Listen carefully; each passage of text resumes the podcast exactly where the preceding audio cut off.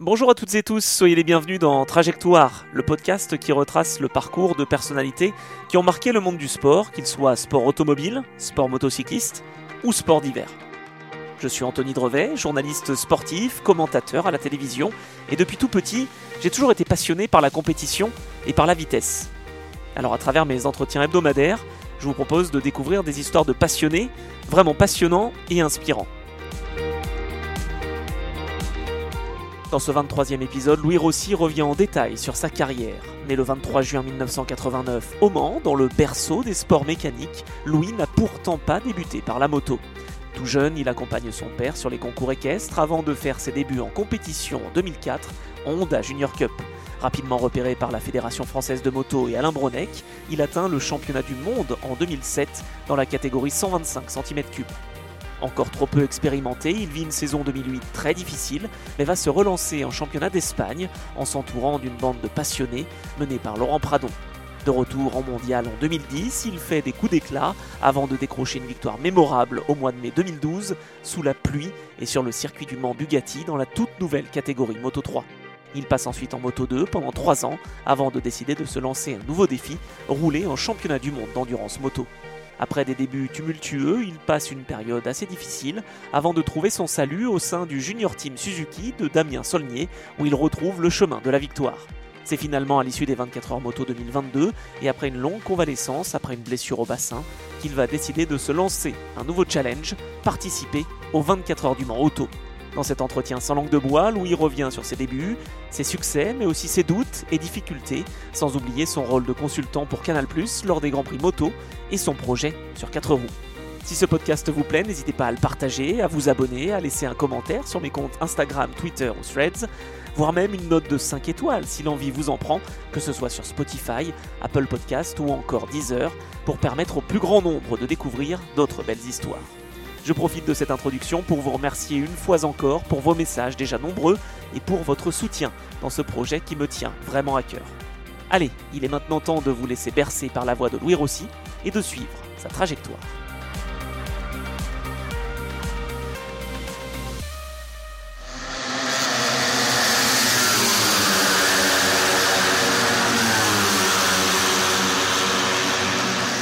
Bonjour Louis. Salut Anthony. Merci de répondre à mes petites questions et de retracer ton parcours. Avec grand plaisir. Ça me touche beaucoup. C'est vrai? Bah oui. Écoute, on va, on va se lancer tout de suite. Alors, j'ai plusieurs chiffres à te proposer. Euh, je vais évoquer le numéro 115. Qu'est-ce que ça t'évoque? Ouais, J'imagine que ça doit être mon nombre de départs en Grand Prix. Bravo. Alors, c'est une satisfaction, une fierté d'avoir fait autant de départs? Je ne sais pas si c'est une, fierté, en tout cas, je pense que c'est euh, quand on passe les 100 grands prix, en tout cas, ça veut dire qu'on en a quand même fait, euh, fait un, un paquet. Euh, J'aurais peut-être aimé en gagner plus sur les 115, mais globalement, je crois que mon, passage en Grand Prix a, pas été ridicule, loin de là, même si c'est vrai que quand on roule en Grand Prix, l'objectif principal, c'est d'être champion du monde. Mais après, euh, c'est réservé à, peu d'élus. Mais en 115 Grands Prix, ce que je peux dire, c'est que j'ai euh, vraiment euh, tout fait pour essayer d'être le plus performant possible et de voilà, d'accéder à, à, mon rêve. Eh ben, on y reviendra justement sur, sur ce rêve. Est-ce que depuis tout petit, tu avais cette passion justement pour la moto ou est-ce que finalement tu avais aussi d'autres sports en vue? Eh bien non, la passion de la moto, elle est venue, elle est venue assez tard finalement parce que euh, dans ma famille, on n'est pas tellement dans un environnement euh, de moto et, de sport mécanique en, général. Du côté de, mon père, c'est plus euh, les chevaux, et du côté de ma mère, c'est les chevaux, mais aussi tout le milieu artistique avec, avec la danse. Et donc, j'ai quand même eu un premier contact à l'âge de 10 ans avec, euh, avec la moto sur une, euh, une petite piwi parce qu'en fait sur les terrains de concours euh, tous les gamins ils, ont des, des piouis pour se déplacer pour s'occuper parce que Génial. généralement les journées sont assez, assez, longues et les terrains sont assez grands alors du coup il y a plein de gamins qui ont des piouis et moi je me rappelle que je rêvais d'avoir ça et j'ai eu l'occasion euh, de pouvoir grimper sur une Piwi et ça n'a pas duré très longtemps parce qu'en quelques heures, jours de moto, je me suis pété la jambe. Oh non. C'est- et si. en fait, je faisais le, je faisais le kéké avec mon, avec mon cousin euh, derrière sur la petite Piwi et puis on s'est satellisé. Aïe. Et, euh, et je me suis pété la jambe. Donc, à- à- après ce, ce moment-là, j'avais pas tellement envie de faire de la moto parce que je trouvais que c'était assez, euh, assez dangereux. T'avais pas conscience de ça avant en fait? Non, non, non. Puis voilà, moi, c'était. c'est- Enfin, je, je peux pas dire que j'avais la passion de la moto, juste ça me faisait marrer de me grimper dessus et de faire comme les, comme les autres. Et ça, c'était pas très bien terminé. Et après, j'ai eu un autre. euh, mon, mon premier, on va dire, vrai contact et là où la passion a démarré, c'est quand j'avais euh, euh, 13-14 ans. Où euh, là j'ai commencé à parler euh, mobilette, euh, tuning, déplacement dans mon village pour aller à l'école, puis ensuite au lycée. Où là vraiment j'ai commencé à acheter des magazines, la compète ça me branchait, je voulais poser le genou par terre, on faisait la course tout le temps. Alors ce qui est pas bien, euh, évidemment, c'est pas quelque chose qu'il faut qu'il faut faire si- s'il y a des enfants qui nous écoutent. hein. Le faire de- sur circuit, disons. voilà, exactement.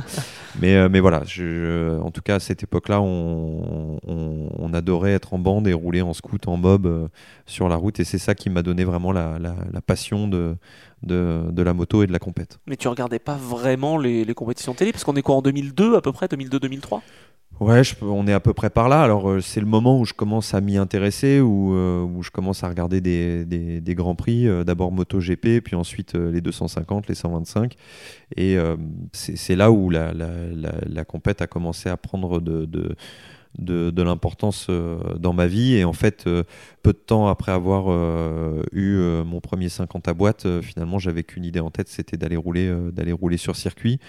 Et j'ai eu la chance finalement de, de faire des pieds et des mains avec, avec mon concessionnaire chez qui j'achetais toutes mes pièces, hein, mes pots d'échappement, les cornets, enfin tous les trucs qu'on met sur, sur les 50 et les scouts, bah, voilà, qui m'a quand même un peu accompagné et qui m'a permis de, faire mes premiers pas sur circuit et euh, la Ligue de Picardie qui m'a euh, mis en contact avec euh, les premières personnes qui m'ont euh, permis de faire mes premiers tours de roue sur, euh, sur circuit, euh, au circuit Carole notamment. Question bête, mais est-ce que ton homonyme euh, Valentino Rossi revenait un peu dans les discussions ou pas du tout quand tu as commencé la compétition moto? Bah même avant de commencer la compétition moto, hein, forcément quand j'ai commencé à regarder, euh, il était déjà au top et euh, c'est un nom, euh, un nom qui revenait dans toutes les discussions. Et moi je voulais être Valentino Rossi, euh, mon meilleur pote voulait être Valentino Rossi. mon- Enfin voilà, on voulait tous être Valentino Rossi parce qu'il était extrêmement fort, extravagant, il avait une personnalité de dingue. Il était en train de d'écrire l'histoire. dans les sports mécaniques comme, comme d'autres l'ont fait dans d'autres sports, hein, dans le basket, dans le foot. enfin, donc, donc c'était une légende et, et je crois qu'on voulait tous être Valentino Rossi. ouais. En tant que manceau, euh, t'as jamais été spécialement intéressé par les 24 heures du Mans auto? Alors euh, si, c'est venu assez, euh, assez rapidement derrière. En fait, finalement, c'est un petit peu la même période. C'est-à-dire que hum, au moment où j'ai commencé à m'intéresser à la moto, je me suis intéressé au sport mécanique. Et en fait, pour la petite histoire, à ce moment-là, je suis pas au Mans. J'habite en Picardie, dans l'Aisne, à Soissons exactement, parce que je suis né au Mans. Et après, quand mes parents sont, sont séparés, on est parti vivre à l'étranger avec ma mère en Égypte.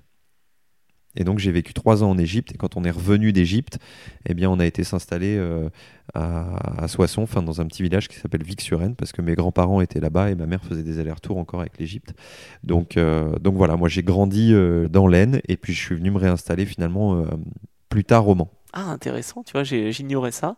Entre-temps, quand même, euh, t'as un titre à ton actif. À 10 ans, t'as un titre en échec. Oui, c'est vrai. C'est vrai que j'aimais, j'ai- j'aimais bien ça et c'était à l'école que j'avais découvert les, échecs et j'ai fait quelques compètes et puis euh, voilà, on avait fait des, compétitions avec l'école et puis euh, et puis j'avais gagné. C'est vrai que c'est quelque chose que, j'aime bien. Je suis assez euh, joueur de, j'ai- j'aime bien jouer à plein de choses et les échecs j'aime bien, les cartes j'aime bien. Enfin, tout ce qui tout ce qui s'appelle jeu généralement je vais bien aimer. Bon, d'accord. Et course aussi, parce que 2004, donc première course en Honda Cup. Junior Cup, ouais, tout à fait. Et tu continues, donc 2004, c'est les prémices. Et puis 2005, ça, ça devient de plus en plus sérieux, quoi.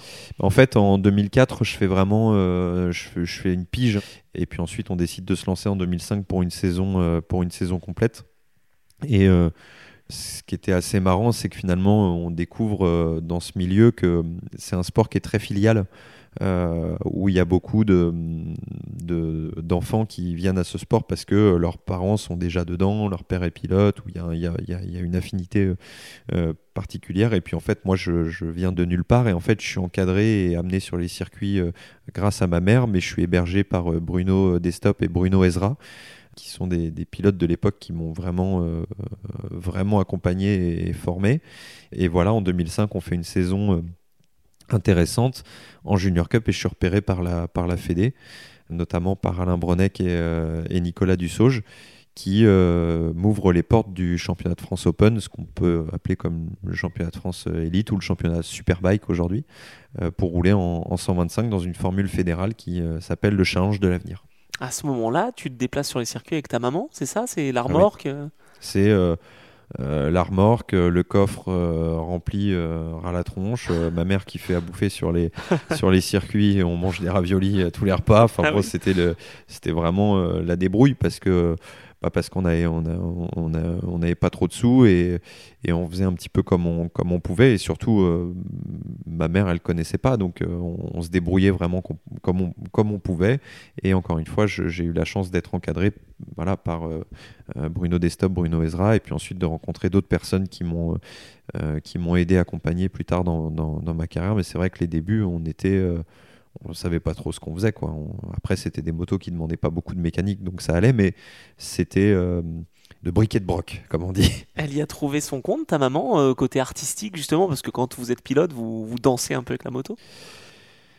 Alors déjà, j'ai la chance d'avoir eu, euh, voilà, d'avoir une famille dans laquelle le mot sport c'est pas un gros mot, ce qui n'est pas le cas de, de, tout le monde, et que on m'a on m'a laissé ma chance et euh, ma mère a pris du temps pour euh, pour moi pour m'accompagner et ça je, l'en remercie. Après euh, c'est sûr que la moto il y, a, quand même beaucoup de, points communs avec la danse parce que c'est des sports où il faut beaucoup d'équilibre, il faut être gainé, il faut être tonique. C'est même si à première vue on se dit euh, pas du tout, c'est des sports qui sont à des années-lumière, mais, mais quelque part, euh, moi j'ai fait de la danse hein, quand j'étais gamin et c'est sûr que euh, le dynamisme que j'avais physique m'a sûrement aidé en moto. T'as pas fait de, de cheval, enfin d'équitation? Si, j'en ai fait, j'en ai fait aussi quand j'étais quand j'étais plus jeune. Euh, ça ressemble aussi à de la moto finalement. Ouais, mais en fait, c'est plus tard que j'ai vraiment fait de l'équitation. D'accord. C'est rigolo parce que Bruno Ezra et Bruno Destop, ils ont aussi roulé en voiture, mais ça on y reviendra. Ah, je savais pas. Si, en Legends Car. Ouais. Ah, je savais pas. Moteur de moto, ça, il y, a forcément. Déjà, je savais pas que tu les connaissais. Ah, c'est bien sûr que si, tu crois quoi Incroyable. c'est génial. Non, non, mais c'est bah, ça aussi le sport, euh, le sport mécanique. Tu vois, j'aime bien te, surprendre quelquefois. Euh, tu nous as parlé du challenge de l'avenir. Euh, ça, c'est le principe, c'est quoi? C'est que les jeunes pilotes pouvaient être repérés par la Fédé, en fait, c'est ça? Ouais, c'est ça. C'était c'était vraiment la, formule d'accès mise en place par la fédération, la, pyramide fédérale comme il comme il l'appelait à l'époque, avec voilà des formules en promo sport où des jeunes pouvaient débuter. Puis ensuite, on commençait à toucher un petit peu le haut niveau avec le challenge de l'avenir, l'équipe de France, et puis ensuite l'équipe de France Grand Prix. Où sont passés des pilotes comme, euh, euh, comme Mike Meglio, comme, euh, comme Alexis Masbou notamment, qui étaient aussi un peu les, les pilotes que je, que je suivais à l'époque et, et, que je n'imaginais pas forcément rencontrer à ce moment-là. Mais donc voilà, me voilà sur un salon, un salon de la moto, je, ne sais plus où c'était, c'était à Lyon ou, je sais plus où, mais en gros, j'y vais pour rencontrer Alain Bronec et Nicolas Dussauge et euh, qui m'explique voilà qu'il m'ouvre la porte au change de l'avenir, euh, que c'est une formule très très simple, qu'il n'y a pas besoin de mécanicien, que ça va être super, euh, voilà que qu'on va savoir se débrouiller avec ma mère. Donc nous on est là, on écoute, on fait ok, d'accord, pas de problème. Donc ça vous va? donc on signe quoi et, et, c'est parti à la fin de cette année 2005 pour finalement partir en 2006 dans cette dans cette formule change de l'avenir toujours sur Honda, donc quatrième euh, la première saison, j'allais dire, 2006, de ce challenge de l'avenir. Et tu le remportes, ce challenge de l'avenir, en 2007, quand tu es vice-champion de France Superbike en 125. En fait, ce qui se passe, c'est que la première année, je me rends compte que euh, Alain et, Nicolas euh, bah, m'avaient dit que ça allait être simple au niveau de la mécanique, ça ne l'était pas du tout. ça ne bien pas vendre le truc. Et moi, je faisais de la mécanique sur mes 50 à boîte, mais clairement, j'étais pas fait pour ça. Il y a des gens qui sont faits pour ça. Moi, je savais, j'avais vite compris que j'étais pas fait pour ça. Euh, mais euh, il fallait que je m'occupe de ma moto et euh, c'est vrai que cette première année au change de l'avenir, ça a été une catastrophe parce que euh, souvent ma moto, j'arrivais pas à la démarrer parce que je remontais mal les trucs, Ah parce ouais. que j'avais des problèmes mécaniques, parce que je mettais tout à l'envers. Enfin, et euh, en fait, le tournant de, de- de- de ma carrière et ce qui a fait que j'ai pu faire du haut niveau, euh, ça s'est passé au Vigan. Parce qu'au Vigan, je perds les freins de ma machine parce que je les avais mal, mal montés. Je saute de la moto et j'envoie ma moto dans le mur. Donc ma moto est fracassée. Encore là- ou trop tard C'est le fameux virage non, c'était au, bout de la première ligne droite, juste avant la, Ah ouais. la- la- la chicane. Enfin bref. euh, Ok. je- euh, dur quoi. bah, dur parce qu'en fait, euh, je rentre avec ma moto, enfin, on me ramène ma moto dans le box et puis là, je la regarde et je dis bon bah. C'est terminé, de toute façon je peux pas la réparer, j'ai déjà pas suffisamment de pièces et puis je saurais pas le faire. Donc euh, comme ça, je dis bon bah terminé, bonsoir. Et en fait là je rencontre Laurent Pradon euh, qui était dans le box d'à côté et euh, qui euh, a reconstruit ma moto, qui m'a aidé. Et ensuite, j'ai terminé la saison avec lui. Et là, on a commencé à faire des, résultats. Mais si j'avais pas croisé la route de Laurent Pradon, j'aurais jamais fait une carrière par la suite parce que grâce à lui, j'avais une moto qui était bien montée, qui marchait bien. Et puis là, bah, en fait, je pouvais piloter. Et j'avais plus à faire ma mécanique, euh, euh, j'avais plus de problème. euh, et là maintenant, bah, je me mets à grimper sur les podiums, je me mets à gagner des courses avec une moto stock face aux motos qui étaient préparées, parce que le change de l'avenir, on roulait avec des motos standards face aux autres motos qui étaient, qui étaient préparées, donc face à des Clément Dunikowski euh, et, autres, hein, qui ont été des, très bons pilotes français. Et donc là, bah, finalement, ça prend une toute autre tournure. Et en fait, on commence à parler de moi pour l'année suivante, donc euh, en 2006, euh, jouer devant dans ce change de l'avenir. Et donc, je me dis, bah, pourquoi pas Et là, je rempile avec euh, Laurent Pradon, justement, et d'autres personnes qui vont m'entourer à ce moment-là, qui sont des pilotes que je croise de temps en temps et qui sont toujours là, mais qui, pareil, sans leur conseil, sans leur, leur soutien, bah, je n'aurais pas progressé autant. Et je parle de, Laurie Frémy et de Hugo Marchand. Ah, c'est intéressant parce que c'est c'est vraiment ça aussi, le monde de la moto, c'est vraiment un monde d'entraide. Bah moi en fait j'avais personne autour de moi, c'est-à-dire que ma mère m'aidait beaucoup mais on était nuls. Donc, euh, donc à un pas. moment donné on faisait pitié. Enfin, mais les moments où ça allait à peu près, je montrais des choses intéressantes et donc du coup j'ai eu la chance finalement d'être repéré et d'avoir des gens qui croient en moi et qui n'attendaient rien de moi. C'est-à-dire que c'était pas une contrepartie financière, il y avait, il y avait rien, juste euh, l'envie d'aider un gamin euh, qui était finalement un peu un, un ovni au milieu de toute une armée d'autres pilotes qui étaient euh, dans des, dans des équipes qui étaient construites avec un vrai savoir-faire que nous, on n'avait pas. Et donc, euh, euh, ces personnes-là que je cite finalement depuis le début euh, sont des personnes que j'ai croisées assez tôt dans ma carrière et qui, qui ensuite m'ont fait, euh, m'ont fait devenir ce que, je, ce que je suis devenu avec une, une carrière en Grand Prix. Quoi. Et ça s'enchaîne assez vite parce que tu fais une wildcard euh, grâce donc euh, Mhm. notamment à Alain et, et Nicolas en 2007 à. Estoril. Ça devait pas être la seule, mais ça a été la seule de l'année. En fait, euh, cette, cette année, déjà cette année 2006, elle est ultra importante parce que on gagne presque tout au Challenge de l'avenir quand, quand je le remporte. Et je fais la rencontre aussi de, de la personne qui va devenir mon entraîneur, qui est euh, Frédéric Terrier, avec qui je progresse euh, énormément. euh, Entraîneur physique et aussi mental ou pas? Non, non, entraîneur technique, coach technique sur la piste D'accord. que je vais rencontrer à ce moment-là et que je vais, que je vais pas quitter. Quoi. Et donc, donc voilà, on fait, on fait vraiment une bonne saison et, et surtout on fait des choses que normalement on fait pas avec une moto standard, à savoir aller challenger l'équipe de France avec les, les mêmes motos mais quitter. Et donc forcément là on commence à me dire bah tu vas avoir ta place en équipe de France, euh, on me prend en équipe de France en fin de saison, on fait des courses à l'étranger, on fait des podiums en Angleterre, en Italie. Et puis je fais une wildcard au Portugal où euh, où euh, là je découvre l'univers des grands prix mais finalement hyper rapidement c'est à dire que j'ai pas commencé la moto depuis euh, depuis euh, depuis trois ans ouais, que je ça. me retrouve à, quatre ans, quoi, à c'est être ça. propulsé en grand prix donc là je fais pas le malin je découvre l'univers des grands prix je fais euh, une première course pas trop mal pour un pilote invité c'est à dire que je marque pas de points mais, euh, Oh, mais voilà, t'es pas loin, je suis aux alentours 20, de je la crois. 20e d'un- aux alentours de la 20e place et, euh, Et surtout, euh, t'es t'es solide, tu prends de l'expérience. Exactement, tout à fait. Et, euh, et donc là, euh, ça a été le, le tournant de ma vie, hein, quelque part, parce qu'on m'offre l'opportunité de rouler en Grand Prix et, et, c'est formidable. Et donc, après, il me reste une course à faire, je crois, en Italie, au Mugello. Je me casse la jambe sur un serrage. Euh, en équipe de France, ce qui peut arriver, hein, c'est dans le tour de chauffe, la moto, le moteur qui casse, euh, et avec les 125, quand on serre le moteur, généralement la roue arrière se bloque et puis on peut être propulsé. Je suis mal retombé, donc je me pète la jambe. Donc, Fin ce qui veut dire, voilà, ce qui veut dire qu'en fin de saison, tu devais normalement Exactement. rouler en Malaisie Oui. et à Valence. Voilà, mais donc ça, je peux pas le faire parce que j'ai la jambe cassée. Et c'est euh, Cyril Cario qui, Exactement, tout à fait. qui roule.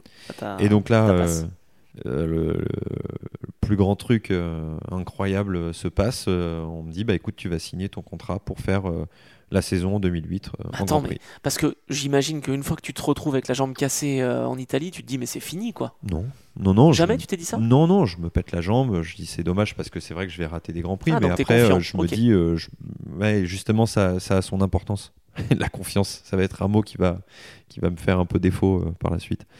Et, euh, et donc je me dis bah non, non, euh, moi chaque fois que je monte sur une moto, euh, je gagne des courses, je fais des podiums partout où je vais, donc même si je vais pas en Grand Prix, même si je fais pas mes wildcards, j'aurai ma chance plus tard. De toute façon, je crois en moi et je crois en mon rêve, quoi. Donc me voilà avec mon contrat en poche pour rouler en Grand Prix en 2008. Ah, c'est assez fou quand même. Première saison donc avec le team Honda FFM. Donc en, en 2008, tu l'as dit, avec Alain Bronek toujours. T'as pas le numéro 96 à ce moment-là? Non, j'ai le numéro 69 parce que c'est le numéro que, que j'avais euh, euh, que j'avais en, en championnat de France. C'est un numéro que j'aimais que j'aimais bien. En plus, j'aimais bien Nicky Hayden et et, euh, et voilà, c'était mon, mon numéro. Je trouvais ça rigolo qu'on puisse le voir dans tous les sens quand tu tombais. J'ai- J'aimais bien aussi être un peu provoque, donc euh, donc voilà, c'était mon numéro et Ah, je l'ai- beaucoup aimé. Tu termines euh, cette année 2008, euh, bon, avec une saison un petit peu difficile en Ah dehors bah vas-y, hein, tu peux le 15. dire. Non, mais bon, voilà, meilleur résultat 18ème. Saison horrible, C'est vrai, horrible? Horrible. C'était la pire année de ma vie. Vraiment? Ouais, c'est-à-dire qu'en fait, euh, et c'est là où je veux revenir sur le côté de la confiance, parce que ça a été un, un, un moment de ma vie très. Euh, pas- Enfin, vraiment pas facile à vivre, dans le sens où pendant cet hiver euh, où, où, je te l'ai dit, j'étais plein de confiance, Bah oui. ben, j'ai commencé à m'acheter une casquette, à mettre des lunettes et à me dire que j'allais arriver en Grand Prix, que j'allais leur montrer comment on allait faire de la moto. Quoi. Ok. Et euh, j'étais sûr que j'allais euh, j'allais les écraser. En même temps, c'est ce qu'il faut aussi pour les pilotes. Sinon, tu t'avances Ouais, pas. ouais, mais en fait, ce qui s'est passé, c'est qu'une fois que je suis arrivé en Grand Prix, euh, ça s'est pas du tout passé comme ça. T'as vite Mais enlevé la alors casquette. pas du quoi. tout quoi. Ah bah je l'ai non seulement euh, vite enlevé et puis euh, j'étais euh, j'étais loin quoi. J'étais entre euh, 25 et 30e euh, tout le temps. Euh, J'arrêtais pas de, de- de chuter parce que j'essayais quand même de, de performer. J'y arrivais pas. Je mettais pas un pied devant l'autre. Tu perds confiance, c'est compliqué. Euh, tu perds la confiance de l'équipe. Enfin et là tout d'un coup, euh, moi j'avais jamais connu la difficulté. Euh, et j'avais pas connu non plus le sport de haut niveau, j'étais pas du tout prêt à ça. Et en Ouais, fait, ce tout qui est s'est passé, c'est que tout est allé trop vite et je suis arrivé en Grand Prix pas prêt techniquement, avec pas assez d'expérience et avec le melon quoi. Et donc là, euh, euh, bah, c'est difficile parce que déjà euh, tu te dis bah clairement euh, je suis une merde, Euh, j'y arriverai jamais, pourquoi je suis là, j'ai pas ma place. J'ai failli arrêter euh, la moto, euh, clairement. euh, je me suis dit bon bah je suis pas fait pour ça et puis surtout je me suis fait virer avant la fin de saison. Alors, c'est ce que j'allais te demander. Tu fais pas les quatre derniers Grands Prix, c'est Cyril qui, qui Ouais. le fait? Bah, un jour, je reçois un coup de fil de, de, la, de la Fédé, de, mon, de mon DTN. Mes valises étaient prêtes pour partir sur le, le Grand Prix d'après. Je me rappelle plus, c'était avant les États-Unis ou avant la Malaisie. Je, je, je me souviens plus exactement, mais en tout cas, c'était un Grand Prix où on partait loin. Donc, ma valise était prête et puis je reçois un coup de fil de, de mon DTN. Philippe Thiebaud à l'époque, que- qui est quelqu'un euh, que, que j'aime beaucoup hein, et qui m'annonce euh, voilà, tu, veux, euh, tu, on- tu vas pas finir la saison parce que ça se passe mal, parce que les résultats sont pas là. Et euh, moi, je suis- Personne t'a soutenu à ce moment-là? Alain, euh, c'était quoi le rôle qu'il aurait Non, il m'a pas, il m'a pas soutenu parce Mais il que pas- il t'a pas non plus enfoncé, quoi. Enfin, je veux dire, il a dit les choses. euh, je peux pas dire qu'il m'est enfoncé, mais à un moment donné, il a cru en moi, il a essayé de m'aider, ça marche pas, on passe à autre chose. Enfin, c'est le sport Ouais, de haut niveau logique. et ça faut le comprendre. C'est, euh, c'est-à-dire que c'est des sports euh, mécaniques. Les sports mécaniques, ça coûte cher. Le temps passe très vite et euh, la chance, on la donne qu'une fois hein, généralement. Et Mhm. et quand on répond pas, quand on répond pas présent, ben c'est terminé, bonsoir. Et il n'y a pas de, il y a plus de gentillesse quoi. C'est, ça peut être très dur hein, à vivre. Et moi, je l'ai, je l'ai très mal vécu. Et comme je te disais, j'ai voulu arrêter, euh, arrêter la moto à ce moment-là. Et en fait, euh, j'ai eu un, un peu un, un, un coup d'ego en disant euh, Je vais pas m'arrêter là-dessus, quoi. Ouais, je- non, je vais leur montrer qui s'était trompé. Je voulais leur montrer qui s'était trompé et, euh, et c'était même pas pour le, pour le goût de faire de la moto, mais j'étais vexé quoi. Vexé de m'être fait virer, vexé de de de, de pas avoir été capable de montrer que j'étais capable de le faire, montrer que j'étais capable d'être rapide. Je, je m'en voulais quoi. Je, je m'en voulais clairement. T'as regardé quand même ces Grands Prix-là où Cyril Cario roulait Ok. Bien sûr. Il a pas fait des super résultats plus que toi, finalement. Oui, mais bon, euh, il déboule en fin de saison. Enfin, je Oui, veux non, dire, je les grands prix, c'est le plus haut niveau du monde, euh, c'est compliqué. Enfin, moi, à ce moment-là, je, je, je suis même pas en train de regarder euh, Cyril Carriot en train de me dire j'espère qu'il va faire moins, moins, bien que moi. Je, je suis pas euh, quelqu'un qui, qui, est spécialement euh, médisant vis-à-vis des autres. Je savais que c'était dur, je me doutais que ça allait être compliqué, comme ça l'avait été pour moi, enfin et comme pour n'importe quel pilote qui débute, sauf que moi je m'attendais à progresser et je progressais pas quoi. C'était ça qui était compliqué. Hmm. Et lui, Cyril a été cinquième de Rookie Cup, Red Bull Rookie Cup l'année où Johan gagne. Donc hmm. voilà, lui, il pouvait aussi penser que ça aurait pu peut-être mieux marcher. Bien sûr, mais de toute façon, quand on arrive en Grand Prix, on pense bien faire. Hein. C'est aussi, euh, aussi l'idée.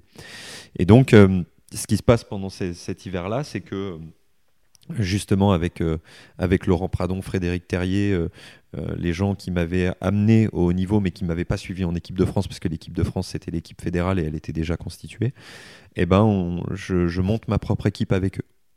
On achète une KTM, euh, on prend euh, une équipe de mécaniciens avec qui je m'entendais euh, très bien et on monte une petite équipe et on part en Espagne qui est le championnat du monde junior. Ça je comprends, mais par contre tu fais quand même Valence, la dernière course en 2008 Ouais, parce qu'en fait je, je, sais plus ce qui s'était passé, je, Cyril s'était peut-être blessé je crois. Et puis du coup il m'avait rappelé. Mais bon, moi j'avais dit oui bien évidemment, je viens rouler, enfin pas de problème, ça me faisait toujours une course de plus et puis et puis voilà. Mais euh, globalement, je, savais très bien que j'avais plus ma place euh, en Grand Prix.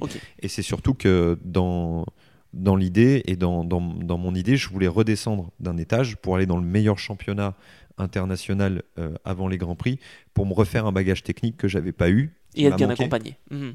Et de prendre une année pour me confronter aux meilleurs pilotes et essayer de progresser. Sachant que ce que j'avais bien compris, c'est qu'on peut arriver en Grand Prix.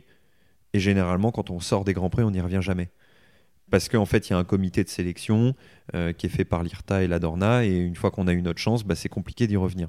Alors je savais que la mission allait pas être simple, mais euh, je voulais quand même tenter le coup, et je repars donc en, Espagne, et là on fait une saison de dingue. Euh, une saison de dingue, nous les petits Français au milieu de tous les Espagnols. T'avais Vignales hein, face à toi T'avais avais Oliveira Ouais. ouais, puis on avait un paquet d'autres. Non, mais hein. évidemment, qui n'ont pas euh, fonctionné. avec, qui, euh, avec, qui, on a roulé en Grand Prix euh, pendant, pendant longtemps, qu'on fait des grosses performances. Mais c'est vrai que tu as cité quand même deux pilotes qui sont, qui sont aujourd'hui en, en, Grand Prix. Et donc voilà, on fait des podiums avec notre, notre KTM face aux Aprilia, ce qui était quand même pas simple. Et, et finalement, à la fin de l'année, eh ben, vu la saison qu'on avait faite, avec les moyens qu'on avait. Oui, surtout ça euh, tu finis 5. Mais il y a eu pas mal de problèmes mécaniques surtout. Ouais. Mais c'est pour ça que ça m'a permis finalement de, de, réouvrir la porte des, des, Grands Prix, de rediscuter avec une équipe. Et donc là, je repars en, en 2010 euh, pour une saison de Grand Prix. Et alors attends, parce que entre temps, en 125 en championnat de France, tu roules aussi et je crois que tu décroches ta première victoire, non? Euh, Alors il me semble que j'avais, j'avais peut-être déjà gagné au Challenge de l'avenir en hein, ah championnat de France. Mais bon, je reviens, je fais une pige au Mans, il me semble, où, je gagne, mais finalement assez logiquement, parce que c'est vrai que le championnat de France, c'est. c'est, euh, par rapport à l'Espagne, oui. Par rapport à l'Espagne, c'est, quand même un niveau en dessous et c'est normal parce que le championnat de France, c'était un, championnat national et l'Espagne, c'était l'antichambre des Grands Prix. Donc. Euh, donc voilà, mais c'était intéressant de venir, de revenir rouler au Mans, bah parce que euh, étant français, Le Mans, ça me faisait une course sur le circuit Bugatti. c'était toujours important. Bien sûr, bien sûr. Et, euh, et, ouais, on, c'était un, bon week-end. Et donc 2010, tu te rouvres toi-même les portes du mondial, mais bon, niveau budget, faut aussi aligner. C'était difficile cette intersaison ou pas? Ouais, ça a été euh, ça a été beaucoup de travail parce que effectivement là il fallait réunir un budget parce que bah, c'était plus l'équipe de France qui prenait en charge la saison. Donc euh, là, il a fallu batailler un peu. Maintenant, vu la saison qu'on avait faite euh, en Espagne, il y avait un réel intérêt pour des équipes de parler avec moi. Et donc, euh, oui, ça a été compliqué de réunir des budgets, mais c'était pas non plus des budgets énormes. Mais à l'époque, à mon échelle, c'était, complètement fou. Et ça m'a pris un hiver où il fallait que je change de costume pour aller voir des entreprises, essayer de monter un programme, essayer de, de, de, fédérer des entrepreneurs, de raconter une histoire. Et, et de leur vendre quelque chose pour qu'ils pour m'aident. Et euh, j'ai eu la chance à, Soissons finalement de d'être bien, bien accueilli et, et, que les gens s'intéressent à mon histoire et, j'ai été beaucoup soutenu en priorité par les, sponsors, les partenaires institutionnels, donc euh, le département, la région, la ville. Et en fait, euh, leur soutien m'a permis aussi de rencontrer des entreprises privées qui sont aussi rentrées dans la, dans la boucle. Et vu qu'on a fait une, une saison euh, qui commençait à ressembler à une saison de Grand Prix, et eh bien finalement ce petit cercle de partenaires il a, il a grossi. et il m'a permis d'avancer dans le futur. Donc là, tu retrouves le mondial, on l'a dit, donc en 125, avec une Aprilia de l'équipe CBC Corse. Bon, c'est les Cecchini, c'est aujourd'hui l'équipe Snipers. Ouais, c'est fou. Hein. c'est mm. quand même. voilà, tu t'es lancé. C'était une petite équipe à l'époque. une petite équipe avec une petite moto, mais c'était une Aprilia. et puis et puis voilà, maintenant, euh, je savais que j'avais euh, j'avais le niveau pour me mesurer aux autres. Alors je faisais des conneries, hein. mais, euh, j'étais sur la suite de mon apprentissage. J'avais plus le melon comme j'avais avant. J'étais dans un état d'esprit différent. et j'avais surtout retrouvé le plaisir de, de, de, faire de la moto que j'avais perdu deux années auparavant finalement. Est-ce que, est que ta maman te suivait toujours sur les Grands Prix ou pas? Alors, euh, quand elle pouvait, quoi. Dans la saison en Espagne, elle était tout le temps là. Et c'était euh, la pierre angulaire de, l'équipe, hein, euh, l'intendance, les trajets. elle s'est mise en quatre et elle a, on a fait des trucs de fou pour moi. Et sans elle, j'aurais, jamais pu y arriver. Enfin, ça, c'est plus qu'une certitude. Mais après, quand j'ai commencé à arriver en Grand Prix, elle s'est un petit peu détachée parce que j'avais aussi besoin d'être, d'être, d'être un petit peu plus seul parce que hum, euh, on est toujours un peu le, champion de sa maman. Euh, et, quand on a besoin de se faire mal des fois euh, on a envie d'être un petit peu plus seul et de pas avoir des gens autour de soi qui parfois peuvent trouver des excuses. Mmh, te protéger trop quoi. alors qu'il n'y a pas d'excuses à trouver. C'est juste du boulot c'est juste de pas faire des erreurs de pas tomber dans les pièges enfin. Et donc donc elle s'est un petit peu détachée d'une présence physique. Mais par contre elle avait toujours un rôle énorme parce que c'est elle qui gérait toute la partie euh, médias, partenaires, gestion de l'association, de la société qu'on avait montée, euh, avec euh, Ludivine Bonnehuile aussi qui gérait cette partie-là avec elle. Donc, donc voilà, elle avait toujours un rôle très important, mais moins présent. Alors 2011, tu t'es montré donc l'année précédente, et là tu signes avec le Matteoni Racing. c'est une bonne saison ou pas 2011 Ah ouais, ça a été une, une super saison je roulais dans la pire équipe du monde. C'était euh, non non mais pour de vrai, hein, c'était vraiment une équipe où on n'avait rien. Euh, mais euh, Matteoni, c'était un très bon metteur au point, un mec passionné, avec un chef mécano qui était qui était hyper sympa et qui roule toujours d'ailleurs, qui, qui, est, le chef mécano de Alonso Lopez chez Speed Up aujourd'hui et euh, quelqu'un qui avait qui était très malin mais euh, clairement on n'avait pas de moyens. On faisait euh, on faisait des poubelles pour ramasser les plaquettes de frein des autres équipes ah qui les qui les utilisaient pas jusqu'au bout et nous on les reprenait. Enfin c'était un carnage. Mais en fait au milieu de ce carnage on arrivait à faire tellement des bons résultats sur des séances, on arrivait à faire des top 5, on arrivait à faire des top 10, on a presque joué le podium sur certaines courses.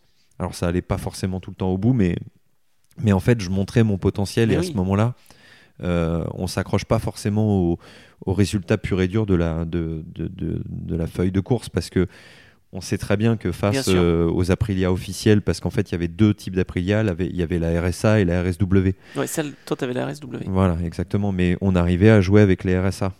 Euh, et ça c'était hyper important. Et là finalement je savais très bien qu'en faisant ça, ça allait m'ouvrir la porte des grosses équipes pour l'année suivante. Et ah. c'était le, le, chemin logique et je savais que en signant chez Matteoni pour un budget qui était ridicule, bah moi ça me permettait déjà d'arriver à réunir cette petite somme d'argent, de faire une saison avec une équipe qui était un peu euh, en, voilà en limite de partout mais qui allait tout donner pour moi. Et ça c'était euh, ça a été euh, une révélation puis ça m'obligeait à me battre deux fois plus et j'ai appris énormément en roulant dans ces, ces deux années dans ces petites structures Ouais, 9 fois dans, le, dans les points quand même. Hein. Euh, donc euh, tu marques 31 points en 2011. Et donc 2012, euh, là avec le changement de réglementation, donc arrivée des Moto 3, moto moteur 4 temps, ça a été finalement une bénédiction peut-être aussi ce, changement de réglementation et, l'arrivée dans l'équipe de Dirk Heidolf Ouais, ça a été un ensemble de choses. C'est sûr que le, changement pour la Moto 3, bon, c'est une moto qui m'a bien convenu, mais c'est surtout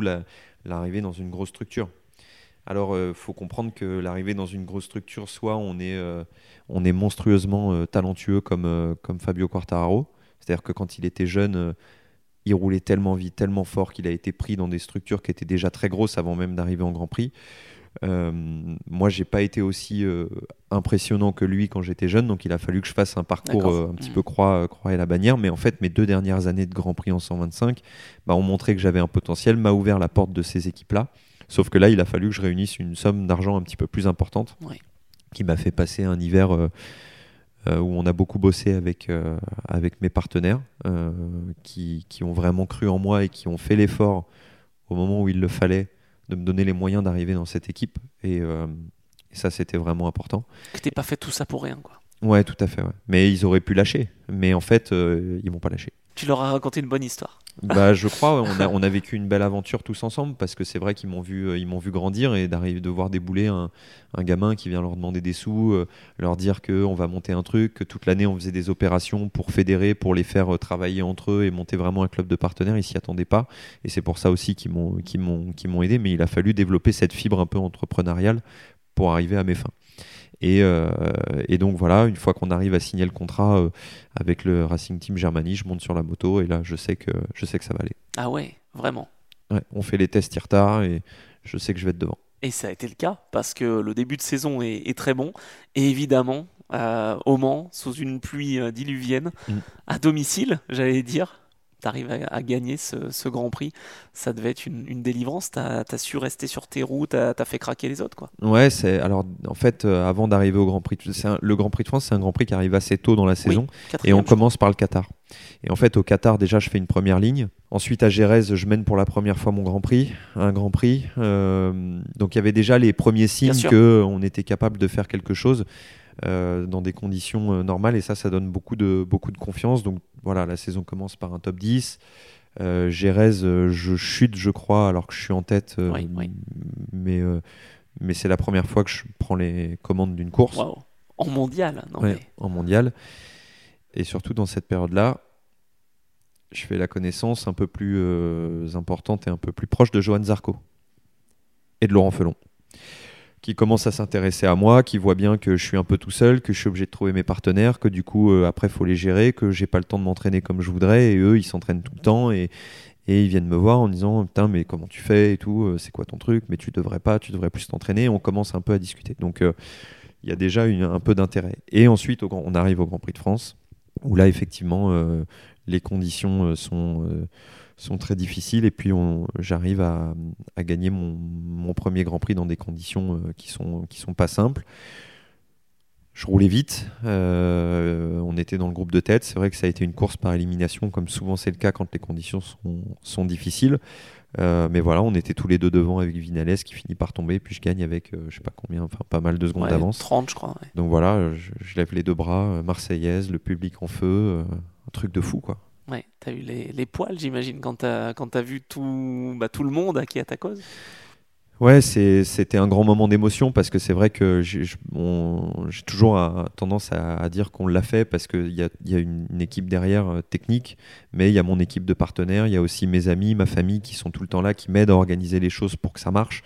Et sur ce Grand Prix de France, on a toujours une loge, il y a beaucoup de partenaires qui sont là, on met un programme pour euh, leur faire passer un week-end de dingue, donc euh, c'est beaucoup de, stress. À cette époque-là, on commence aussi à, mettre en place la boutique qu'il faut animer. Enfin, donc donc tout a pris une mesure un petit peu, un petit peu plus importante. Et c'est vrai que de gagner ici euh, au Mans, chez moi, euh, ça a une, une, odeur, une saveur euh, toute particulière et, inoubliable. Ça faisait 19 ans qu'il n'y avait pas eu un Sartois sur le podium. C'était la troisième place pour Thierry Rapico. Ben toi, tu arrives à faire même mieux avec la victoire. Ça t'a lancé sur une bonne dynamique pour le reste de la saison aussi Ou comment comment tu as senti ça? Ou finalement tu t'es dit, bah, c'est une consécration, et puis dans la tête de façon pas forcément consciente, hein, j'allais dire, mais c'était aussi une consécration. Voilà, tu y étais arrivé. Ben, ça a été une, euh, une étape euh, hyper importante qui m'a donné euh, beaucoup de confiance et qui m'a permis de, de continuer sur une bonne lancée et puis de commencer à vraiment travailler main dans la main avec, avec Johan Zarco et, et, Laurent Felon, donc me permettre de m'entraîner différemment en roulant plus. Et c'est vrai que après, je crois qu'on arrive à Barcelone. Et à Barcelone, euh, je refais une première ligne, j'arrive à terminer en tête d'une première euh, journée d'essai libre, des choses que j'avais jamais réussi à faire jusque-là. Et puis à Barcelone, clairement, ça devait jouer, ça devait jouer la gagne, mais mon pot se décroche. donc on a le premier problème mécanique de la, de la saison et en fait mon pot je le tiens avec mes jambes, ça me brûle le cul, enfin bref c'était pas, pas agréable mais au final je termine quatrième dans une bagarre avec, euh, avec Masbou, euh, avec laquelle on s'était super, euh, super bien marré, et puis d'autres pilotes. Mais voilà, c'était une course où, où clairement je jouais la victoire parce que j'étais parti en tête au départ, etc. Mais on n'arrive pas, on pas à terminer sur le podium. Et, euh, mais voilà, ça voulait dire qu'il y avait quand même euh, Ah bah, un, gros, un gros potentiel. Et finalement, euh, je commence à découvrir que gagner une course, c'est une chose. Et en gagner d'autres et jouer un titre de champion du monde et un podium mondial, bah, c'est pas la même chose. Parce qu'il faut être constant tout la le temps, en fait. régularité. Ouais. Faut être tout le temps là, faut pas faire d'erreur, faut être précis, faut jamais s'emporter. Et moi, en fait, je fais, je commence à faire des petites erreurs parce que je commence à être euh, aux avant-postes. Je veux tout le temps y être. J'accepte pas d'être cinquième. Donc des fois, euh, euh, au lieu de récolter des points, j'en fais trop. je, je- je monte en l'air. Non, mais Euh, c'est difficile quand t'es à moto, je veux dire, de trouver la limite. Quoi. Mais le sport de haut niveau, c'est pas facile. Et, euh, et, et moi, je peux dire une chose j'ai j'ai été capable de, de rouler vite, mais j'ai pas été capable de jouer un titre de champion du monde parce que euh, c'est le truc le plus dur à faire. Et ça, il y a très très peu de gens sur cette planète qui sont capables de, de le gérer. Et moi, à ce moment-là, je peux pas dire que j'ai pas eu ma chance. J'avais une bonne moto, j'avais une bonne équipe.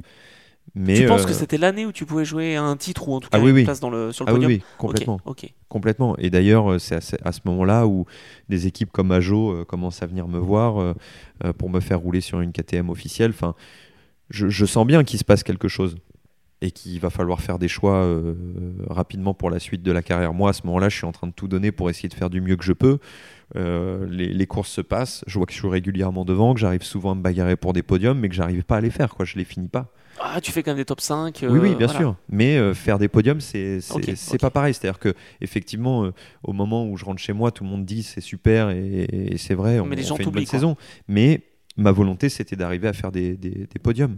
Et à ce moment-là, euh, il faut déjà préparer la saison suivante. Et euh, moi, j'ai pas de manager, euh, je négocie mes partenaires tout seul, je gère mon budget euh, et ma société et mon association avec, avec ma mère. Et puis Mm. on commence les discussions pour l'année suivante. Et j'ai le choix de rester en Moto 3, de passer éventuellement chez Ajo ou dans une autre équipe, ou alors de, Monter, de, de- de monter parce qu'en fait, un jour, Hervé Poncharal m'appelle, je me dis putain, je vais me faire engueuler. J'ai dû faire une connerie, je me faire engueuler. Oui, parce par qu'il était euh, toujours, enfin, il l'est encore d'ailleurs, mais impliqué euh, à l'IRTA. euh. Ouais, ouais, je savais pas pourquoi il m'appelait, quoi. C'est-à-dire que je m'entendais bien avec lui, mais on n'avait pas spécialement énormément de, de, de contact, quoi. On, on se disait bonjour, on se parlait un peu, mais je, je sais pas quelqu'un. Enfin, je pensais pas qu'il me regardait, quoi. Et là, il m'appelle pour me voir et il me dit, faut qu'on parle de l'année prochaine. Et là, j'y crois pas, quoi. Je me dis, putain, on me propose de monter en moto 2, là. Truc de fou, quoi.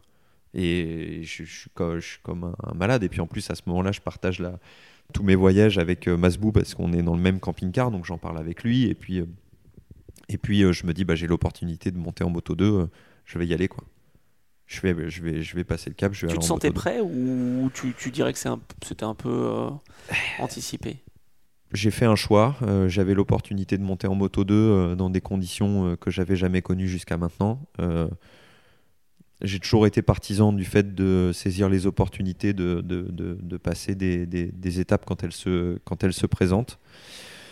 Maintenant, euh, je savais que la moto 2, c'était une catégorie difficile. Je m'y attendais. Il me restait encore des courses à faire en moto 3. Je, je m'étais dit de toute façon, je vais faire du mieux que je peux et je vais prendre de l'expérience pour arriver en étant prêt. Et, euh, et voilà, maintenant, euh, est-ce qu'on est en droit de se poser la question? En tout cas, c'est une question qu'on me pose tout le temps. Est-ce que tu n'aurais pas mieux fait de refaire une saison en moto 3 pour jouer le titre? Euh, Oui, sûrement, mais à la fin. même pas euh, sûr.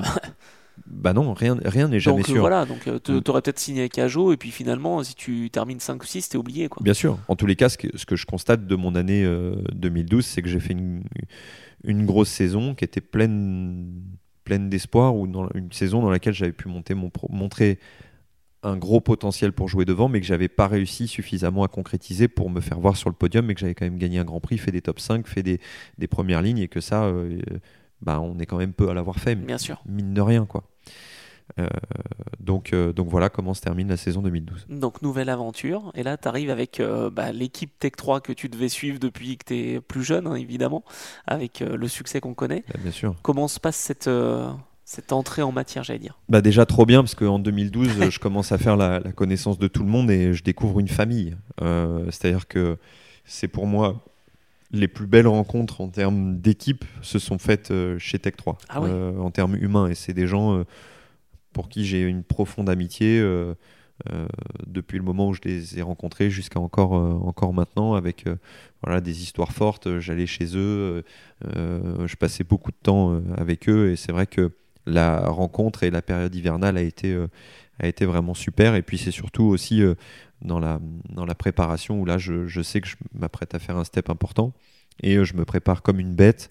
Il y a une personne de, de l'équipe TV qui est Carole Capitaine, avec qui je fais, euh, je fais une interview à un moment donné et qui me dit euh, Tiens, il faut que je te présente quelqu'un. Il s'appelle Benoît Campargue, euh, il est préparateur sportif, il s'occupe de Romain Grosjean. Il faut que je te le présente parce que je, lui avais expliqué que voilà, j'allais upgrader mon, ma partie entraînement. Et donc, je rencontre Benoît Campargue qui me prend sous son aile à l'INSEP à Paris. avec comme partenaire d'entraînement Romain Grosjean qui roule en F1 chez Lotus à l'époque.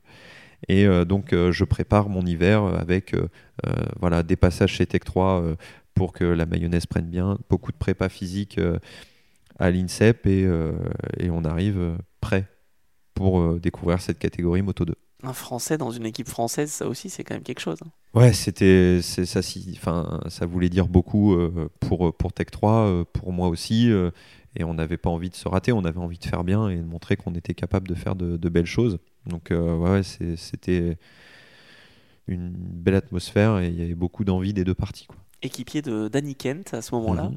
sur la Mistral 610. Mais bon, ça se passe avec quelques top 15 quand même, donc des points mais quelques déceptions euh, finalement aussi Globalement, pas une très belle saison euh, en général, mais on a montré de temps en temps qu'il y avait des trucs intéressants à faire. Effectivement, je crois que je marque mes premiers points au Mans. Euh, un signe encore. Voilà, il y, a des, des signes qui trompent pas.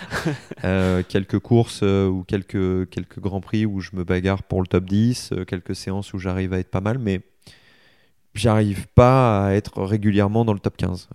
c'est quoi C'est le pilotage de la moto, tu dirais Il y a les deux. C'est-à-dire que la moto était pas la plus simple. Hein. la mhm. Mistral face aux autres était, était pas forcément la, la, la, moto la plus évidente à emmener, même si elle avait du potentiel et ça, il n'était pas à démontrer, mais c'était une moto plus compliquée. Euh, dans la mise au point. Et donc pour un pilote qui découvre, c'est peut-être un petit peu moins évident, mais ça n'a pas empêché qu'on ait fait quand même de temps en temps des choses intéressantes. Mhm. Le niveau qui est, euh, qui est extrêmement relevé, hein. la catégorie Moto 2, c'est c'est la pire de toutes les catégories parce que c'est là où les pilotes stagnent avant d'arriver en, en, en, Moto GP. Donc forcément, les pilotes ont beaucoup d'expérience, maîtrisent bien le sujet et euh, ça se joue voilà, des fois j'étais euh, j'étais euh, très loin au classement alors que j'étais à 8 dixièmes quoi. Non mais c'est ça. Bah attends, t'es face à Redding, Espargaro, Paul, euh, avec Tom Lutti, Nicolas Terol, Johan Zarco. Ah non mais ils y sont. Il y a un niveau de malade. Hein. Ils, sont tous. Et de toute façon la catégorie Moto 2, année après année, c'est une catégorie où il y a un niveau qui est, qui est, qui est extrême et, qui est une catégorie pas facile à, à aborder. Et puis et puis donc voilà, on passe l'année avec globalement, je vais dire moyenne pas terrible, mais avec quelques, quelques signes que c'est pas si mal. Oui, c'est ça. Encourageant, quoi, finalement. Voilà. Mais euh, j'arrive en fin de contrat et il faut repréparer l'année suivante. Ouais, alors là, par contre, euh, c'est pas la même dynamique que l'année précédente. Ah. ah je retourne, euh, voilà, faut discuter avec les équipes, ça commence à parler d'argent, je vois bien que ça parle, commence à parler de grosses sommes et je me dis, je vais pas y arriver. Je vais pas y arriver, ça, ça va être compliqué. Et en fait, Xavier Siméon, qui roule en moto 2 euh, à l'époque, euh, me voit galérer euh, avec, avec la Mistral, avec le fait de marquer des points de temps en temps, ce qui est quand même un signe, mais finalement un potentiel, mais qu'on n'arrive pas à mettre en, avant sur toutes les courses. Et il me présente à son manager, Freddy Tachny, société Zelos, qui est une société de management. Et en fait, eux, ils me sauvent il me sauve ma carrière. Quoi. Tu vois, comme quoi, on en parlait, mais ces, ces rencontres et, cette aide, cette entraide. Ah, mais, mais c'est. Depuis le début, je raconte que c'est les gens qui m'ont construit. Et Xavier Siméon, Freddy euh, sont des gens qui m'ont accordé leur confiance et qui ont cru en moi et qui m'ont soutenu et qui m'ont permis de faire une année 2014 euh, sur une Calex. Euh, peut-être pas dans la meilleure équipe du monde, mais dans une équipe correcte. Euh, ouais, stop and go. Euh, ouais, avec euh, voilà, du matériel pour pouvoir me battre avec les autres. Quoi. En plus, tu as, eu le soutien, je ne sais pas si ça t'a beaucoup aidé, mais le soutien aussi euh, de l'association motard euh, Nord Racing Team, voilà, qui a lancé une cagnotte, alors en plus de tes partenaires, etc. Tu te sentais quand même soutenu à ce moment-là? Non, mais je me sentais soutenu et il y a des acteurs que je que j'ai pas cités, mais des personnes qui ont, qui ont, eu un rôle important dans ma carrière. C'est des gens aussi euh, comme Claude Michy, qui ont toujours été à mes côtés parce que parce qu'il voyait que je me bougeais, que c'était important pour lui d'avoir des pilotes français au Grand Prix de France, mais, Mais et il n'y a pas longtemps, d'ailleurs, je, je, je l'ai invité à dîner pour le remercier de, de, voilà d'avoir été à mes côtés toutes ces saisons de, de, de Grand Prix et de jamais m'avoir lâché, comme la fédération l'a fait aussi, en plus de tous les partenaires institutionnels et privés qui ont été à mes côtés toutes ces années-là. mais c'est vrai que 2014, j'en dois beaucoup à Zelos et à Xavier Siméon et tu étais équipier d'un Thaïlandais, Warokorn. Euh, comment ça s'est passé cette saison-là? Est-ce que tu en as retiré quand même des, des pas choses si positives? Mal. Euh, pas si mal. Euh, je commence à faire mes premiers top 10. Donc en moto 2, faire des top 10, bon bah là c'est on change de on change de gamme hein, clairement. et on commence au Qatar avec un top 10, donc ça c'est pas mal. on marque beaucoup plus de points. Il y a des chutes, mais il y a des bonnes choses. mais encore une fois, les grands prix. Ça pardonne pas. Hein. C'est surtout que t'es jamais trop loin des, des tout meilleurs, mais euh, ces 3-4 derniers dixièmes, qu'est-ce qu'ils sont durs? Qu'est-ce qu'ils sont durs? C'est-à-dire que tu es là, tu es à deux doigts, hein, c'est rien, quoi. Euh, c'est, c'est, c'est, vraiment que dalle. Mais c'est les plus durs à aller chercher, c'est cette constance, cette, euh, cette force d'aller au-delà, euh, elle n'est pas simple et on essaye. Hein tous, quand on est en Grand Prix, on, essaye, mais déjà arriver à faire des top 10 et marquer des points en Moto 2, bon, il y en a beaucoup qui n'y arrivent jamais. Bien sûr. Euh, et ensuite, aller se rapprocher du top 5, euh, ben, c'est une autre histoire. Aller chercher des podiums, c'en est encore une autre. Gagner, c'en est encore une autre. c'est pareil, ça dépend aussi de l'équipe dans laquelle tu es. Je veux dire, il y a pas oui, mais à un moment donné, je vais pas remettre la faute sur l'équipe. Je pense que je pense que moi j'ai tout donné de ce que j'avais à donner. À un moment donné, euh, gagner des grands prix, faire des podiums, bah faut avoir le niveau. Moi, je l'avais pas. c'est comme ça. Je je vais pas je me suis entraîné comme les autres. J'avais une moto qui était peut-être pas la meilleure, mais qui aurait sûrement pu faire mieux. Euh, je pense qu'on aurait mis Johan sur ma moto, il aurait fait mieux. Euh, voilà, j'y peux rien. Je, pourtant, je me suis entraîné et je me suis battu pour et j'ai rien à me reprocher. C'est juste qu'à un moment donné, il y a des mecs qui sont plus forts que toi. Mais euh, on déjà parle de rien du tout. Voilà, mais être confronté à ces gens-là, c'est déjà énorme. Arriver à se bagarrer avec eux de temps en temps, c'est quelque chose. Et ce qui fait la différence entre un mec qui va être champion du monde et qui va aller en, aller en moto GP, c'est exactement ce que je suis en train de raconter tout le monde ne peut pas aller en moto GP. Et moi, je vais pas passer ma vie à dire euh, si j'avais eu la moto, si j'avais eu machin. Euh, euh, non, j'ai juste pas arrivé. Et, je, et, et c'est pas une honte de dire ça. Hein. Non, non, attends, c'est les meilleurs pilotes du monde.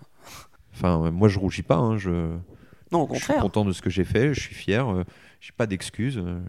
j'ai tout donné. Quoi. Et surtout, tu retrouves un autre guidon pour 2015 avec le Tasca Racing. Ouais. Alors, ça, c'est drôle. Ah, alors Parce qu'en fait, pendant cette saison, euh, on, prépare un plan Machiavelli avec, euh, avec mon compère Masbou. On se dit, on n'est pas plus con que les autres, et eh ben on va monter notre équipe dans laquelle on va nous-mêmes rouler. Parce que ça suffit de payer pour les autres. Euh, on, va, on, va tenter l'aventure et donc on commence à monter un projet pour monter notre structure dans laquelle on roulerait tous les deux. Et donc on monte un beau projet, on arrive vraiment à monter un, quelque chose de, de, vraiment conséquent qu'on présente à l'IRTA Ladorna, on passe les sélections toutes les sélections jusqu'au euh, dernier échelon. Et on perd notre, euh, notre sélection face à l'équipe de Valentino Rossi. Non. Et si. Euh, ce qui est à peu près logique, hein, parce qu'ils n'arrivaient pas avec les mêmes moyens. Il y avait Sky qui était derrière, etc. Mais on a quand même été, on a quand même passé toutes les étapes et on a fait un gros boulot et c'était à deux doigts de, de, voir le jour. Sauf que je me démonte pas l'année suivante, en fait, euh, je, roule chez Tasca Racing, mais avec ma moto, mes pièces, mon équipe. Et donc, en fait, je monte une équipe dans l'équipe. Ah ouais, c'est pour ça que tu as la Mistral. Exactement. Ok. Donc en fait, je démarre le projet, c'est-à-dire que Tasca était en difficulté. Donc eux, ils ont vu qu'ils étaient déjà en, présents dans le ils championnat, ils gardent leur place. Voilà. Et euh, mais par contre, je, moi je leur dis, je, veux bien, mais j'utilise l'équipe comme une coquille et je mets dedans euh, ce que j'ai envie de mettre. Et donc, Laurent Pradon, Frédéric Terrier, mais, voilà, et donc on repart avec, euh, avec euh, tous les gens avec qui j'ai un bon, un bon feeling. Et Alexis n'a pas pu te suivre Bah non, parce qu'Alexis, en fait, on, il, fallait, il fallait deux places, et ah Alexis, il resigne en, en, Moto 3, et voilà, il continue sa carrière en se disant qu'il va monter en Moto 2 plus tard, et que nous, notre projet, on, on avancera et on, continuera de le, ah, peaufiner pour l'année suivante. Mais à la base, on partait sur, sur le projet de création d'une équipe. On est d'accord que tu as été équipé avec lui en 2007, hein, déjà dès, la première. Euh, ouais, exactement. Mes premiers tours de piste en Grand Prix, c'était avec lui. C'est dingue. Et d'ailleurs, tu le retrouveras et ça se passera très bien. Et oui, c'était un, c'était un quelqu'un que j'ai jamais quitté. C'est devenu mon, ami, euh, quelqu'un de qui je suis très très proche. Euh, avec qui on part en vacances. Enfin, voilà, on, est, on, a, on a une relation qui est, qui est très très forte et on a tout partagé. Euh, les entraînements, les voyages, nos partenaires. On a monté des choses euh, assez hors normes. hein. On, on était une, une vraie équipe tous les deux euh, pour avancer dans nos, dans nos saisons. Et on a la possibilité, en tout cas, de se rendre compte qu'on peut avoir des amis en fait dans les grands prix. Je, je- j'en suis intimement persuadé. Et c'est surtout que je, peux d'autant plus le dire que on a tout partagé.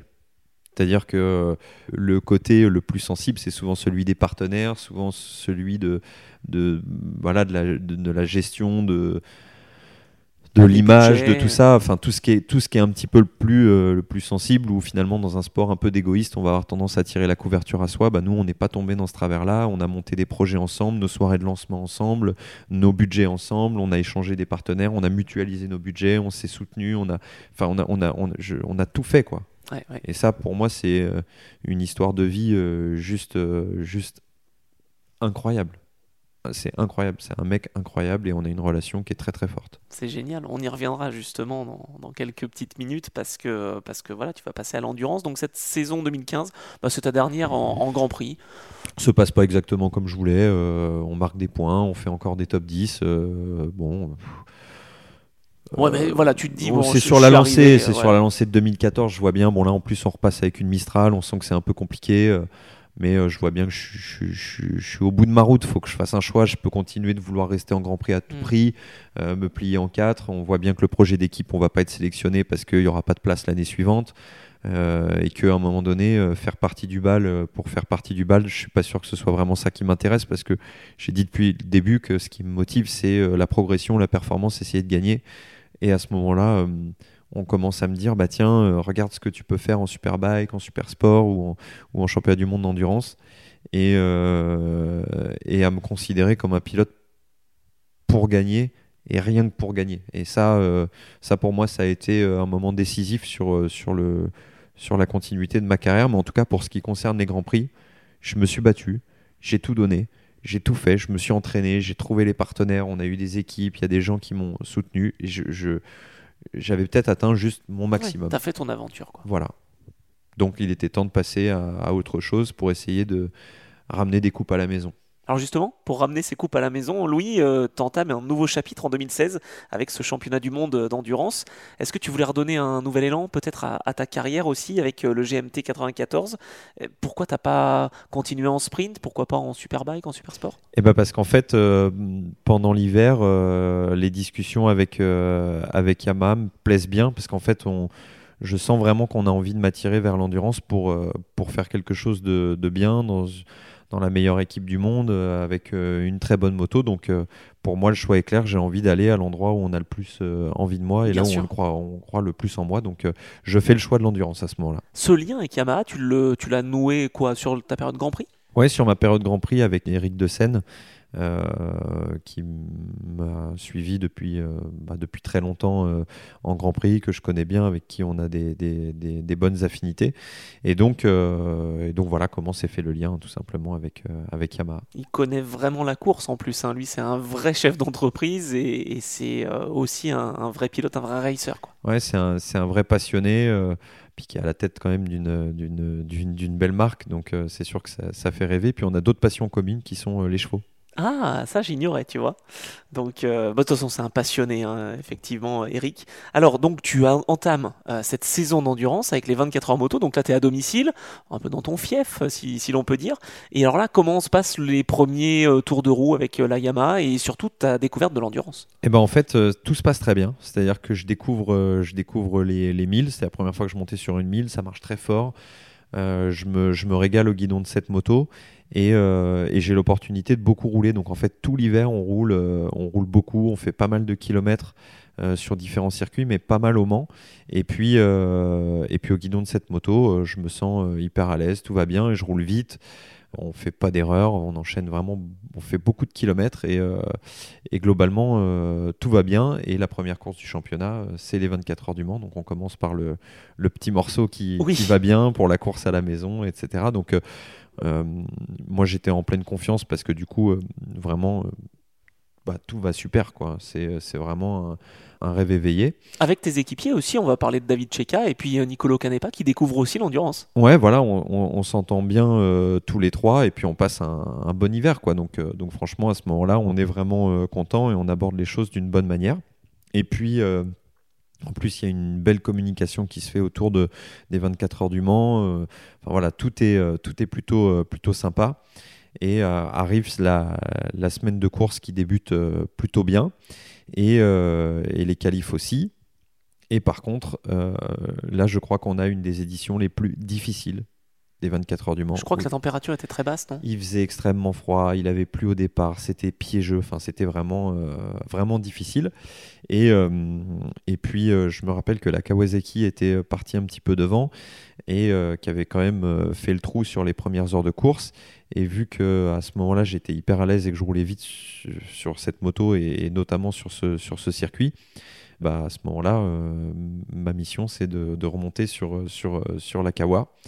Et, euh, et en fait, euh, là, je fais l'inverse de ce qu'il faut faire. C'est-à-dire que je pars bille en tête et euh, je donne tout comme si c'était une Comme course si de c'était un Grand Grand Prix. Prix. Exactement. Exactement. Et là, c'est l'erreur qu'on ne doit pas faire quand on est en endurance parce que même si on est capable de rouler vite, euh, la première chose qu'on doit mesurer, c'est euh, les conditions, c'est euh, être à l'écoute de la moto. Et, et ça, j'ai pas bien fait le boulot à ce moment-là et je tombe. Je tombe, donc euh, je, ça peut arriver. hein, mais, Après, mais, voilà. mais clairement, euh, à ce moment-là, je, je- je pars euh, pour un- une course sprint, hein, clairement, où j'étais j'étais à l'attaque à l'attaque maxi. Et je rentre avec la moto, on répare, la course continue, les conditions se dégradent, il fait de plus en plus froid. Et euh, en, plein milieu de la nuit, je, je- je chute au freinage euh, du garage vert, donc je chute deux fois euh, dans cette course, et puis on, on abandonne cette, euh, Ah, euh, à la suite de cette deuxième chute, d'accord. on, abandonne la course.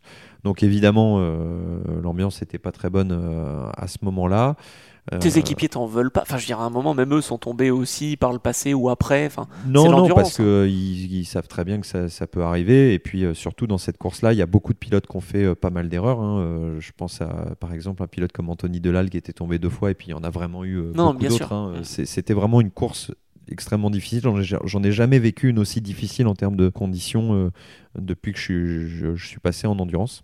Et donc, euh, donc voilà, on, on- avec euh, les, les échanges avec, euh, avec Christophe euh, sont évidemment euh, pas bons parce que, bah parce que euh, voilà, on s'attendait à autre chose. Et puis attends, on- mais t'as tout- t'as signé toute une saison. Donc à un moment, tu construis aussi une aventure, non? Ouais, mais euh, il y avait des petites choses qui allaient pas forcément bien dans, dans, dans la relation euh, déjà juste avant que ça commence.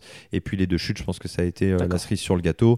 Et euh, quelque part à ce moment-là, euh, Christophe me dit que euh, voilà, on, Hmm. il souhaite pas continuer. Et Et- moi je lui dis, euh, je lui dis bah euh, oui, si si s'il y a l'envie qui est pas là, euh, je vais pas forcer le truc et euh, et euh, j'accepte sa, sa, sa décision en, en sachant bien que de toute façon j'allais j'allais rebondir. C'est pas parce que j'ai fait une erreur en endurance que, que forcément euh, ma carrière va s'arrêter. Et loin de là, parce que j'avais montré beaucoup de bonnes choses depuis mes premiers tours de roue sur cette moto jusqu'à cette course difficile. Quoi. Est-ce que t'en parles à Eric de Seine à ce moment-là ou c'est plus de, de son fait, de son ressort? Bah, je- il, est, il est au courant de la situation. Maintenant, euh, à partir du moment où je suis rentré dans l'équipe, c'est du ressort de Christophe. Et, euh, et voilà, ça joue entre lui et moi. Et puis, euh, je, je suis conscient que, que voilà, il- l'histoire doit s'arrêter. et Je force pas le, je force pas le, le truc. Donc, euh, donc, euh, donc voilà, l'histoire s'arrête. Ok. Là, là, à ce moment-là, ton état d'esprit, euh, tu, tu te dis pas non plus, voilà, ça, ça arrive de faire des erreurs en, en endurance. Enfin, dire, ça arrive. Après, je suis quand même déçu. Hein. Mais Je suis pas fier de moi. hein. Quand je rentre à la maison, je. je- J'ouvre pas une bouteille de champagne pour célébrer un truc bien. hein. Je, je suis forcément, je fais pas le malin. Et puis en plus, arrivant des grands prix pour aller en endurance, avec une communication qui s'était faite au- beaucoup autour de moi, Mm. je prends un peu le revers de la médaille, où finalement tout le monde était content de me voir arriver et c'était super sympa. À euh, finalement médiatiquement euh, euh, et puis surtout sur les réseaux sociaux, là je prends une grosse veste parce que d'un Wow. coup je me fais catégoriser sur un pilote qui tombe tout le temps, alors qu'en fait je suis pas un pilote qui tombe beaucoup. Bah non. Euh, et ça, sur toute ma carrière, en fait, je suis, je suis peu tombé, je me suis peu blessé et euh, j'ai fait peu d'erreurs. Donc voilà, mais bon, c'est pas grave. hein. Euh, moi, je suis, je, je suis assez hermétique à ça, mais je le constate malgré tout qu'on peut passer en, en moins de 24 heures et en une course. Héros à zéro. hein. Exactement, exactement. Donc, euh, donc euh, voilà, c'était pas le meilleur moment euh, de, de mon arrivée en endurance, mais malgré tout, c'est une histoire qui m'a vachement plu et un concept que j'ai adoré. Et donc je me dis, euh, bon, c'est pas parce que ça s'est mal passé là que je vais retourner en, ou que je vais aller en superbike ou en super sport ou en super stock, parce que ça j'avais les opportunités. J'ai d'ailleurs fait une pige euh, en Italie À euh, Imola. à, à Imola. Et d'ailleurs, c'était euh, c'était Christophe Guyot hein, qui m'avait mis en contact avec l'équipe après qu'on se soit séparés. Donc voilà, je fais une pige euh, qui se passe, euh, qui se passe bien. Euh, voilà, les essais sur une piste que je découvre, c'est correct. Enfin bon, rien de rien de particulier, mais c'est surtout l'endurance que je continue de, viser. Et, et puis là, je reçois pas mal d'appels et puis le choix se porte sur, sur, sur Techmas pour rejoindre BMW et faire le bol d'or. Alors d'ailleurs, c'est une année un peu particulière pour l'endurance parce que ça fait partie de ces changements avec euh, une saison sur deux années calendaires. C'est-à-dire qu'on commence au bol d'or en 2016 et on finit la saison en 2017. Donc ça, est-ce que finalement ça a été un petit peu compliqué, toi, en termes de pilote Enfin, d'ailleurs, pour tous les pilotes, pour trouver des opportunités de sponsoring, etc. C'était un peu euh, novateur, ça, non? Bon, pas tellement. Enfin, moi, ça me, ça me posait pas trop de problèmes parce qu'en fait, là, ceux à qui ça posait des problèmes, c'est ceux qui avaient un, un double, un double programme qui faisait le championnat de France ou un championnat international et qui faisait de l'endurance parce que du coup, là, ça chevauchait. Et ceux qui roulaient sur une marque puis une autre, ça pouvait être un peu compliqué. Mais moi, vu que j'avais, je m'étais concentré sur ce programme d'endurance, voilà, je voulais redémarrer une saison euh, dans une nouvelle équipe et, et ça m'a pas posé de, de problème. Puis c'est surtout que j'étais, j'avais changé de, de, de statut quelque part où, où là on, on me demandait de rouler et puis je j'avais pas amené de, de, partenaire donc le, le statut était, euh, était différent. Et donc euh, arrive ce bol d'or où je monte sur cette BM, tout se passe bien, je suis rapide, on fait des très bonnes qualifs. Nouvelle machine, hein, quand même, faut s'adapter. Ouais, mais ça, je, je suis pas un, je, je- je suis un pilote qui s'adapte assez vite. Ça me pose pas de, problème euh, particulier. J'aime bien la moto, j'aime bien l'équipe, enfin tout va bien. Malheureusement, sur la, la grille de départ, on a un souci avec les couvertures chauffantes. Et, euh, et dans le tour de, de formation, je m'envole. Oh. Et euh, je tape la tête et euh, je pars en hélico, euh, blessé. euh, et, euh, Ouais, commotion cérébrale. D'ailleurs, c'est une petite anecdote, mais cette chute-là va retarder de 10 minutes la procédure Exactement. et c'est historique. C'est l'historique. C'est la seule fois où c'est arrivé au bol d'or. Il fallait que ça tombe sur, fallait que ça tombe sur moi malheureusement. Donc c'est- Donc pneu froid au moment où tu remets les gaz, en fait, euh, et là tu. ouais tu voilà. J'ai fait demi-tour euh, euh, et je me, je me suis euh, satellisé quoi. Je me suis je me suis fait piéger parce qu'on a, on a on a eu ce, ce, ce petit souci malheureusement, mais. Bon, c'est comme ça, ça peut, ça peut arriver, hein, c'est pas, euh, pas dramatique. Mais euh, la conséquence pour moi, elle a été, euh, elle a été assez, assez, assez douloureuse et pour l'équipe aussi parce que du coup, ils ont quand même pu prendre le départ, ils ont fait tout le début de course à deux. Moi, j'étais à l'hosto, à l'hôpital de Toulon. Euh, j'ai fait des pieds et des mains pour pouvoir repartir le plus vite possible parce que, bah, parce que je voulais rejoindre l'équipe pour pouvoir rouler. Et euh, donc, il a fallu que je signe une décharge euh, pour pouvoir partir de l'hôpital parce qu'il voulait me garder en observation. Je suis revenu au circuit, c'est mon beau-père qui m'avait ramené en, voiture. Et puis, je, mets ma combinaison pour, pour prendre un relais. Et là, il y, a, la direction de course qui me convoque et, euh, et qui m'interdit de rouler. Donc, euh, je ne peux pas rouler euh, à la course alors que j'étais prêt à repartir sur, euh, sur, euh, sur la machine. Donc, je ne peux pas aider l'équipe. Et malheureusement, il casse euh, un petit peu plus tard dans, dans, dans la nuit. Donc, euh, malheureusement, euh, sur ce que je venais de dire juste avant, sur le fait de passer de héros à zéro, euh, ça faisait ça plus ça. Et c'est vrai que même si c'est expliqué, euh, qu'il y a un communiqué de l'équipe, que moi je l'explique, bah, on peut pas empêcher le fait qu'à ce moment-là, euh, Ah bah, encore une chute. J'étais, euh, j'étais la cible parfaite pour. Pour que ça continue dans la dans l'espèce de voilà de, de déchaînement euh, auquel j'étais confronté. T'es dans une spirale là où c'est compliqué de sortir quand même, non euh? Ouais, c'est compliqué. Ouais. C'est, ça a été compliqué. Et puis c'est surtout que euh, pendant l'hiver, mon téléphone sonne plus. Quoi. C'est-à-dire que euh, là, je me retrouve d'un pilote à être un pilote convoité à finalement au téléphone qui sonne plus, bah, parce que bah, parce que médiatiquement, j'étais plus désirable. Quoi. Donc à un moment donné, c'était, c'était plus difficile. Et malgré tout, il y a, il y a plein de petites euh, équipes, beaucoup plus petites que, voilà, que les équipes officielles qui, euh, qui, qui m'appellent pour me proposer un guidon. Donc c'était, c'était, c'était touchant, Euh, même si c'est vrai qu'au au fond de moi, euh, je voulais rouler dans une équipe officielle et c'était mon but. Mais euh, je vois bien que quelque part, Il faut te relancer quoi. Il faut, il faut que tu te rassures et que Ouais, tu rassures puis- les gens. Puis il faut que je voilà, faut que je rassure les gens, faut que je montre que je suis capable de comprendre ce que c'est que l'endurance, que c'est comme ça. Faut que je refasse le parcours du combattant euh, comme si euh, j'avais pas d'expérience et je l'accepte. Oui, tu l'acceptes. J'allais dire, c'est pas comme euh, en Grand Prix là où Non. tu m'as expliqué Non, non, où tu étais prêt à arrêter. Non, là. Je, je l'accepte, euh, j'y vais le cœur vaillant avec de l'envie et je rejoins l'équipe Slider Endurance, la 119. Avec encore une autre marque de, de machine, Ouais. Yamaha R1, donc après la BM, tu, passes, tu repasses en R1. Et euh, pareil, bon bah l'ambiance est, euh, est sympa, hein, c'est plus des contracts, je suis vraiment accueilli à bras ouverts, euh, il n'y a pas d'histoire, ils sont contents de, m'avoir dans l'équipe, ça apporte un nouveau souffle pour eux, et puis, puis moi je suis prêt à faire le boulot de, de, de- partir en stock dans une équipe qui n'est pas favorite, mais qui va tout faire pour faire en sorte que ça marche bien. Et on fait des essais l'hiver, on prépare le Mans, on arrive au Mans, on fait les essais, ça se passe bien, on fait les qualifs, ça se passe bien. Et, euh, et puis en course, malheureusement, euh, la moto casse, casse moteur. Donc euh, la personne n'y est pour, Ouais. pour rien, malheureusement. Et euh, l'équipe s'était euh, pliée en, en quatre pour pouvoir me euh, m'offrir un, un salaire pour me faire rouler. Et euh, j'ai pas j'ai pas voulu prendre ce salaire pour qu'il puisse Wow. réparer la moto parce que bah, parce que évidemment euh, il payait tout donc euh, c'était compliqué donc Oui, euh, puis équipe de bénévoles, enfin voilà. la tout- totale. ouais. Et euh, j'ai vraiment passé euh, un très bon moment, euh, un très bon moment avec eux. Et, euh, et c'était une super aventure humaine. Ça t'a euh, relancé, tu, ça tu penses ça m'a relancé, ouais, Ouais. tout à fait. Tout à fait. C'est... Et puis là, je, j'étais euh, reparti sur mon petit chemin de croix. euh, voilà. Et puis euh, eux, ils faisaient pas toute la saison. Donc après. Ils faisaient que le bol, enfin ils avaient 24 et- motos et bol. voilà, quoi. exactement. Mais, mais donc moi, il faut que je roule ailleurs. Et donc là, je rencontre l'écurie, l'écurie Chronosport. ECS. Exactement. Et là, cette fois-ci, avec une Kawa. Et là, avec une Kawa. Mais quelle exactement. et, euh, et puis bon, bah là, pareil, hein, ça se passe bien, je fais bien le boulot. Euh, J'ai euh, deux coéquipiers qui sont sympas, une équipe qui est, hyper volontaire, un petit peu sur le même schéma euh, que, la 119, avec vraiment des passionnés, des bénévoles qui se plient en quatre, qui ont des boulots, qui font ça en plus. Enfin, c'est vraiment une atmosphère qui est très sympa et qui, ressemble bien à, ce qu'on apprécie dans l'endurance. Et donc, donc voilà, on fait une belle. C'est au belle- Cherche-les-Bonnes hein, où Ouais. vous roulez. Ouais, on fait au cherche les bonnes, on fait le bol, euh, on fait, euh, enfin voilà, ça, ça se passe, euh, ça se passe plutôt pas mal, on est content. Et puis euh, au bol d'or, je ramène Masbou et puis et puis un pilote italien qui a, qui a été champion du monde en moto I, Ferrari, Matteo, Matteo Ferrari. Ferrari. Voilà. T'as aussi roulé à Suzuka Oui. Sur une Honda, ça c'est quand même magnifique, une Honda CBR 1000 RR de l'équipe Team Frontier.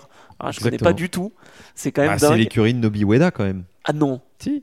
Ah ben voilà, eh ben, je ne savais Nobi pas. Ueda euh, m'appelle et me fait rouler euh, et me fait rouler à Suzuka. Euh, je découvre, je découvre Suzuka, une course, une course de dingue dans une écurie japonaise avec des coéquipiers japonais. Enfin bref, la totale. Et puis bon voilà, pareil avec notre petite, notre petite pétrolette qui était loin d'être au niveau de celle des autres. On fait quand même plutôt pas mal. Les chronos sont bons. je roule dans, je suis bien dans le rythme. On se qualifie correctement. Le début de course est pas mal. Malheureusement, j'ai mon coéquipier qui chute et on terminera la course bon an mal an, mais mais voilà, il y avait le rythme et c'était euh, c'était une, une étape intéressante et, euh, et un grand souvenir un grand souvenir pour moi. C'est comment le, le circuit de Suzuka euh, que tu Incroyable. connaissais pas en fait en Grand Prix? Ouais, c'est incroyable, hein, ça fait partie des tracés les plus fous euh, de la planète, hein, surtout en moto. euh, ça va vite, il y a les murs qui sont proches, c'est technique, c'est enfin un circuit de rythme aussi. Enfin, c'est tout ce que j'aime. Donc euh, c'était c'était une très très belle découverte. Ça fait partie des circuits dont on rêve hein, quand on est quand on est pilote. Puis surtout euh, à Suzuka, il y a ce niveau des pilotes japonais qui est quand même assez euh, assez dingo. Donc euh, on prend une claque hein, quand on arrive. Et euh, c'est vraiment un, un- une, course mythique à faire au moins une fois dans sa vie, si on, si on peut, c'est vraiment génial. Donc voilà, tout ça faisant, euh, euh, eh ben, euh, me voilà avec un blason un peu redoré. Entre temps, j'avais rencontré Damien Saulnier, avec qui on avait super bien accroché, et puis je rejoins le Junior Team. Ah, belle aventure ça aussi. Ah bah ça, ça a été euh, mes plus beaux moments en endurance, c'est avec Damien, euh, avec Damien, son équipe, son aventure, les jeunes mécanos, euh, Suzuki, euh, euh, des coéquipiers euh, d'enfer puisque euh, il y a Masbou qui commence à être, euh, à être dans, les, dans les parages, euh, Hugo Claire. euh, voilà, Alex aussi. euh, ah bah oui, avec Sarah Berrousse, c'était aussi un, un- un super moment. Enfin, il y a vraiment eu. euh, on a fait deux saisons, deux saisons qui étaient, qui étaient juste mortel. Quoi. Attends, la première, vous êtes vice-champion du monde. Ouais. Vice-champion de la catégorie donc stock, quoi. Ouais, ouais, et puis, et puis ça m'était, ça, ça soudait. hein. C'était, je, on allait vite. Et puis, euh, moi, j'étais déchaîné, j'étais dans, dans une confiance terrible. Il y avait rien qui pouvait m'arriver. Enfin, c'était vraiment, euh, vraiment top. Quoi. On a fait, euh, on a fait vraiment des belles courses. Là, t'étais désiré. Là, tu te sentais Ouais, vraiment. ouais, bah voilà, j'étais reparti euh, sur, euh, sur une bonne dynamique et, et euh, je choisis de rempiler avec eux une deuxième année alors que j'aurais pu aller ailleurs en catégorie Superbike. Mais euh, j'avais trop envie de continuer. euh, Attends, cette pour un monceau, Masbou, le euh, numéro machin, 72, euh, voilà, c'était- Euh, et puis Alexis, que tu retrouves, et voilà, Bah oui, enfin, enfin. Bien sûr, bien sûr. Donc, trop envie de partager ça et, et, et je le regrette pas du tout. Enfin, vraiment, on s'est, on s'est marré, on, on a vécu un vrai bon moment, quoi. C'était, c'était extra. Puis en plus, je, je faisais le championnat de France à côté, donc c'était, c'était rigolo de retrouver ce championnat aussi. Et, euh, et puis voilà, donc euh, je vis euh, mes meilleurs moments en endurance à ce moment-là. Beaucoup de podiums et une Oui. victoire retour sur la plus haute marche. Ça faisait un moment que Mm. t'attendais de t'imposer. C'était en Slovaquie. Ouais, ouais c'était une belle course, ça faisait longtemps et c'est vrai que ça faisait plaisir de, de regagner une course parce que je revenais quand même de loin. il a fallu s'accrocher parce que c'est vrai que c'était quand même pas drôle à vivre. Le, le, le côté un peu déchaînement qui était, qui était pas très sympa. Euh, le côté où il faut repartir d'en bas, refaire ses gammes, redonner confiance aux gens. euh, euh, voilà, il a fallu batailler et puis j'étais, j'étais content de le faire avec, avec cette équipe, avec ces pilotes-là. C'était une, une vraie fierté. Quoi. L'endurance, c'est vraiment quelque chose qui, qui t'a plu, pas quasi immédiatement, mais pas loin. Immédiatement, Ah ouais, vraiment? immédiatement. Malgré le fait que ce soit mal passé d'entrée de jeu avec le GMT, ça m'a tout de suite plu. J'ai pas eu de, de doute. Je, je savais que c'était ça que je voulais faire et que je voulais le faire pendant un moment. Cet échange avec euh, tes équipiers aussi sur les réglages, des choses comme ça, c'est ça qui, qui peut plaire? Ouais, ouais, c'est- trop marrant. Puis il y a, il y a cette, euh, quand on s'entend bien avec les pilotes avec lesquels on roule, c'est vraiment, vraiment, vraiment top, quoi. Et puis, ça correspond aussi, si je ne me trompe pas, euh, à ton arrivée chez Canal+, en tant que consultant, euh, ces saisons-là. C'est pareil, tu es, approché par qui? Thomas Sénécal, qui, veut construire son, équipe et constituer son équipe? Ouais, voilà, c'est. euh, J'ai la chance d'être à l'origine du, projet, euh, de l'avoir intégré au début.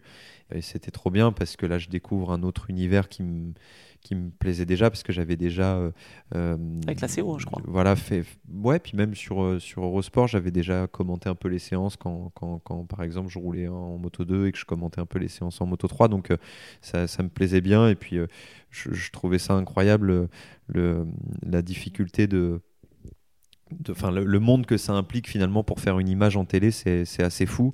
Et puis de, rejoindre Canal, c'était euh, c'était démarrer une aventure avec, euh, avec les meilleurs dans leur domaine, avec un traitement d'un sport euh, qui était vraiment, vraiment important et qui permettait de faire beaucoup de choses et qui le permet toujours et qui évolue d'année en année.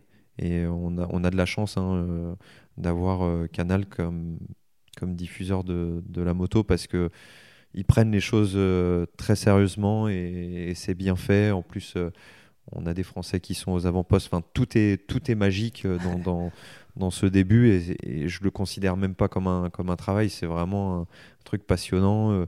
Le groupe, la rencontre avec Laurent Rigal, avec voilà, toutes les personnes, c'est vraiment, vraiment un- une, une, une découverte super. Quoi. Une bonne année 2019, si je ne me trompe pas, parce qu'il y a ton enfant aussi qui est né en 2019. Il est né en 2018. Ah, 2018 Il est né le 8 8 2018. Ah ben voilà, je me suis euh, Que trompé de... C'est pour ça que j'ai un 8 sur mon casque d'ailleurs. Ah, intéressant. Voilà. Et alors, ça, c'est aussi une nouvelle aventure? Ah bah ça c'est sûr que ça change, ça change la vie. Un petit, un petit mec qui s'appelle Marceau, euh, qui a 5 ans aujourd'hui, euh, qui, est, qui est vraiment... euh, bah, en même temps c'est difficile. de- Je sais pas si... T'es pas le plus Voilà, objectif, c'est ouais, pas, c'est le- ça. pas le mieux placé pour en parler, bref. Mais euh, non, non, c'est c'est sûr que je, je vis, euh, je un- Enfin, on est, on est, c'est c'est royal quoi. Ça te fait pas changer, euh, j'allais dire, de perspective quand t'es au guidon, de, de toute Non. façon Ah non, non, non, pas du tout. euh. Moi, je suis, je suis à mon affaire. euh, Ça change pas euh, mon approche de la course, ça change pas mes ambitions. Euh, je suis juste content de pouvoir partager ça avec lui, parce que plus il grandit, plus il comprend. Enfin, c'est quand même qu'il assez. euh, qu'il est motivé par la moto un petit peu ou pas? Ouais, c'est un, c'est, c'est, c'est un petit mec euh, dynamique, qui aime bien le sport, qui s'intéresse à tout. et qui est, qui est, pas indifférent au, bruit de moteur, même si même s'il fait du judo et de la natation. Ah voilà. Mais mais globalement, c'est, il aime bien il aime bien regarder les motos et il suit Fabio Quartararo qu'il a déjà eu en visio avec qui il a papoté. Il suit notre Jojo national. Euh, et, la Formule 1 aussi, il aime bien. Il est pour Verstappen. Ah bah voilà. Moi, je suis pour Hamilton. voilà, donc c'est les débats à la maison. Eh oui, bah voilà, c'est ça. Donc, ça euh, commence tôt. Voilà, exactement. donc, euh, donc non, non, c'est, il, il, aime ça, mais, mais il aime bien, il aime bien euh, coller ses petits camarades par terre avec, euh, avec sa ceinture blanche et, son judogi. Bon d'accord, blanc, tiens, c'est la couleur d'ailleurs, euh, entre autres, de cette équipe RC Endurance que tu rejoins juste après, en 2019-2020. Alors d'abord avec une BMW S 1000 RR, et puis ensuite tu passes à la Ducati Panigale. Alors ça... Voilà. Bah, déjà, me voilà de retour en Superbike. C'est-à-dire que... La grande catégorie. Quoi. Bah voilà, c'est-à-dire qu'en étant arrivé dans cette catégorie où ça s'était pas passé dans, tout à fait comme je l'avais imaginé, euh, retour en super stock, refaire ses gammes, arriver à performer. Et puis vu que, vu que j'avais, j'avais bien roulé et que je, je, m'étais démarqué, bah, ça m'a permis de retourner en, en superbike dans une belle équipe avec, euh, avec une BMW euh, avec laquelle on fait podium d'ailleurs au, au bol d'or d'entrée de jeu. Et disqualifié, alors j'ai vu ça, pourquoi? Bon, plus. Disqualifié, c'est c'est parce qu'en fait, il y avait une, une mauvaise contenance du, du réservoir, parce qu'il y avait un petit bout de mousse qui n'était pas présent, donc du coup, ça faisait une différence de. Enfin, je, on parle même pas de. Enfin, c'est quelques centilitres, mais le règlement était le règlement, on est disqualifié. Donc, euh, donc voilà, malgré tout, on a quand même fait une. Sur la piste, en tout cas, sur la piste, on avait fait le boulot et ça avait plutôt, plutôt bien démarré. Et puis, euh, il y a ce projet Ducati euh, qui est dans les tuyaux et qui se met en place assez rapidement. Donc, donc voilà, c'est une belle aventure qui démarre avec, avec Ducat. Donc ça a commencé avec deux beaux équipiers aussi, avec Julien Dacosta et avec euh, Mathieu Ginès, mais euh, chez Ducati, tu retrouves Randy de Punier, que tu côtoies chez Canal. Et ouais, et là, euh, c'est l'association de malfaiteurs. c'est toi qui l'as embrigadé là-dedans? Non, je, crois qu'il a été démarché parce que parce qu'ils avaient, ils voulaient faire un bel équipage et, je crois que Randy c'est c'est quand même une, une, une référence donc. Euh, je crois qu'il était un petit peu en, bout de route euh, avec son, équipe d'avant, donc il a été, euh, il a été approché et puis, et puis il a accepté de démarrer cette aventure. Donc, donc moi, là, coéquipier avec, avec Randy que j'avais que j'avais suivi quand j'étais quand j'étais gamin en Grand Prix. avec qui je commande des courses à Canal et puis maintenant avec qui je partage un, guidon et en plus en Malaisie sur un tracé qu'on aime bien. Donc ah c'est un passage assez, euh, assez fort dans cette période du Gatti. Ouais, ça devait être euh, sympa après avoir côtoyé Alexis Masbou justement euh, chez Suzuki. Là, tu retrouves euh, Randy. Ça se passe bien en plus, mais Ducati en endurance, on s'y attend pas forcément a priori. Ouais, ça, ça se passe bien parce qu'on arrive à rouler vite. Après, le projet est jeune. Ducati en endurance, bah forcément, il y avait du boulot de mise au point. Donc, on, manque un peu de fiabilité. Au début, on manque un peu de pièces. Donc, on a des, petits, des petits désavantages de consommation, des choses comme ça. Enfin, le projet se met en place, mais il y a Ducati derrière. A une équipe qui a des moyens. Donc, euh, donc l'histoire est belle et, et euh, ça, progresse quand même pas mal. Donc après, tu fais euh, après ces 8 heures de Sepang qui n'ont pas du tout duré 8 heures en raison de, la pluie, tu fais les 24 motos et puis la saison particulière Covid aussi. Alors ça, comment tu l'as abordé toi personnellement? Est-ce que tu as bien vécu cette période? Est-ce que c'était une occasion de s'entraîner aussi Alors c'est horrible parce que, parce que je pense à tous les gens qui l'ont très mal vécu, qui étaient dans des appartes, euh, pour qui c'était, c'était vraiment dur. Et c'est vrai que euh, moi j'habite à la campagne. Euh, Ça change beaucoup de choses. Peu de terrain. Bon, je, franchement, cette période Covid, ça n'a pas été, mm. ça a été difficile à, à vivre surtout vis-à-vis des autres qui étaient dans des situations plus difficiles, mais nous on était, on était, on était vraiment euh, privilégiés quoi. Donc euh, je me suis beaucoup entraîné, j'ai fait du sport, on attendait avec impatience que ça redémarre, enfin voilà. Mais euh, il était temps que ça s'arrête quand même pour tout le monde. Oui, je suis, je suis d'accord, effectivement. Tu n'es pas le seul à avoir apprécié, entre guillemets, hein, évidemment, cette, cette période pour pouvoir te ressourcer aussi. Et donc, bah, changement d'équipage, par contre, au moment de la reprise, à Estoril, où tu retrouves Julien Dacosta, et tu as Sylvain Barrier, plus de, de Randy. Alors, il a signé un contrat, j'imagine, ailleurs, je, ne me souviens plus exactement à ce moment-là. Ouais, c'est ça, il est parti vers, vers de nouvelles aventures pour aller chercher de la performance mm. Plus directe, parce que c'est vrai que ce projet-là, il, était encore en train de, grandir, il y avait encore du, du travail, donc donc voilà, euh, et Sylvain Barrier, qui était bien impliqué avec Ducati, euh, rejoint, euh, rejoint l'équipe avec notre Dacosta national qui était, qui était le pilier, hein, qui a beaucoup d'expérience en endurance, qui est, qui est vraiment un pilote solide, qui, apporte, qui apportait beaucoup. Ça t'a aidé toi aussi justement, d'être à ses côtés, à son contact? Ouais, ouais, ouais, parce que c'est un pilote dont on apprend beaucoup, et c'est marrant parce que c'est un... C'est un mec qui, est, qui peut paraître un peu froid comme ça quand on ne le connaît pas, et euh, moi, c'était vraiment une, euh, une, super découverte et j'ai vraiment euh, bien aimé l'homme, sa philosophie, sa, sa gentillesse, son, sa bienveillance. C'est quelqu'un qui, qui est, très bienveillant. Mais malheureusement pour moi, il était en fin de carrière. Il avait dit qu'il allait arrêter. Et moi, j'étais triste de l'entendre dire ça parce que c'est vrai que je me serais bien vu faire un bout de route avec lui. T'as fait quelques courses. J'ai fait quelques courses, j'ai eu cette chance. Et lui, maintenant, il est recyclé dans les pneus, si je puis dire. Exactement, et je crois qu'il le fait très bien. il en connaît un bon rayon là-dessus. Chez Dunlop, c'est sûr, c'est Gilles Staffler qui m'en parlait justement en me disant que c'est important d'avoir un interlocuteur qui connaît euh, les deux côtés, j'allais dire. Euh, toujours est-il que tu changes pas d'équipe, mais de, de coéquipiers, où tu retrouves Mathieu Ginès et Étienne Masson, qui lui aussi avait besoin de rebondir justement.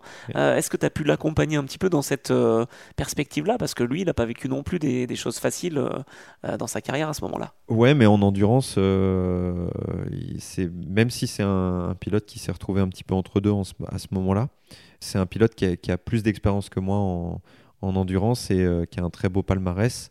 Euh, et, voilà, qui arrivait quand même avec un gros bagage, euh, l'envie aussi euh, pour lui de montrer que bah, il avait le niveau pour jouer dans les tops équipes et d'ailleurs il est retourné finalement, finalement au CERT hein, à sa place, je pense quelque part.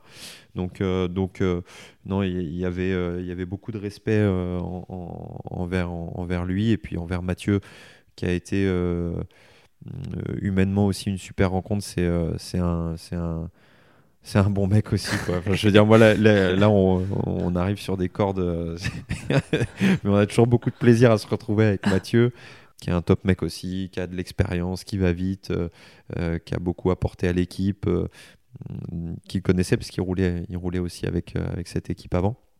Donc, donc voilà, je, je, suis vraiment fier d'avoir partagé le guidon avec, avec ces pilotes-là qui sont bah, qui sont parmi les, légendes de l'endurance et euh, de qui j'ai beaucoup appris et avec qui j'ai passé des bons moments dans les camions, sur la moto, dans la souffrance, euh, parfois dans la joie. Voilà. Et ce qui me fait rire, enfin ce qui me fait rire, en tout cas, euh, tu as un lien avec Mathieu, c'est qu'il a côtoyé Laurent Pradon chez Tech Solutions en 2021, entre autres. Donc c'est sympa aussi. Et je crois qu'on a le même avis sur l'homme, sur Laurent Pradon, qui est plutôt positif parce que c'est un des, un des meilleurs chefs mécaniciens que je connaisse c'est top d'être euh, bien accompagné. Toujours est-il qu'en 2021, donc euh, la saison était bien lancée, il retour à une saison traditionnelle, pas sur deux années calendaires, mais juste sur 2021. Et alors là, que se passe-t-il au bol d'or, au pré-bol? Ben, une petite chute comme ça peut arriver. Hein. On avait une moto qui, euh, avait beaucoup de mouvement à l'arrière qu'on avait du mal à calmer. Et puis, sorti d'un virage, ce mouvement à l'arrière, petite erreur de pilotage, me tends un peu au guidon. Euh, le, guidonnage prend de l'amplitude, ça touche les butées, je passe par-dessus, euh, je tombe mal, je me casse le bassin. Ouf. Voilà, quatre fractures au bassin. Euh, Là, c'est je confirme ça fait mal. Ouais, ça fait mal. Et grosse épreuve, j'imagine aussi pour la réhabilitation. Enfin, ouais, c'est long le bassin. c'est long. en plus, voilà, le passage à l'hôpital, le, enfin, le, chemin pour y aller, c'était douloureux. Euh, les soins, c'était douloureux. Heureusement, euh, j'ai été bien accompagné euh, par le, corps médical et j'ai été très bien traité. Mais à ce moment-là, quand on a le bassin cassé, on peut plus bouger. C'est-à-dire, je suis allongé sur le dos, comme n'importe qui, en train de dormir sur le dos, sauf qu'il n'a pas le droit de bouger. la journée, tu restes allongé. Le soir, tu restes allongé. Tu manges allongé. Tu fais tout allongé. je vous laisse imaginer, voilà les besoins. euh, Ça devait être c'est- super dur. c'est- horrible. C'est-à-dire que là, à ce moment-là, on, on oublie sa fierté, puis on, on attend et, euh, et on remercie euh, à chaque fois euh, les aides-soignants, les infirmiers, les infirmières, les aides-soignantes, les médecins, les chirurgiens.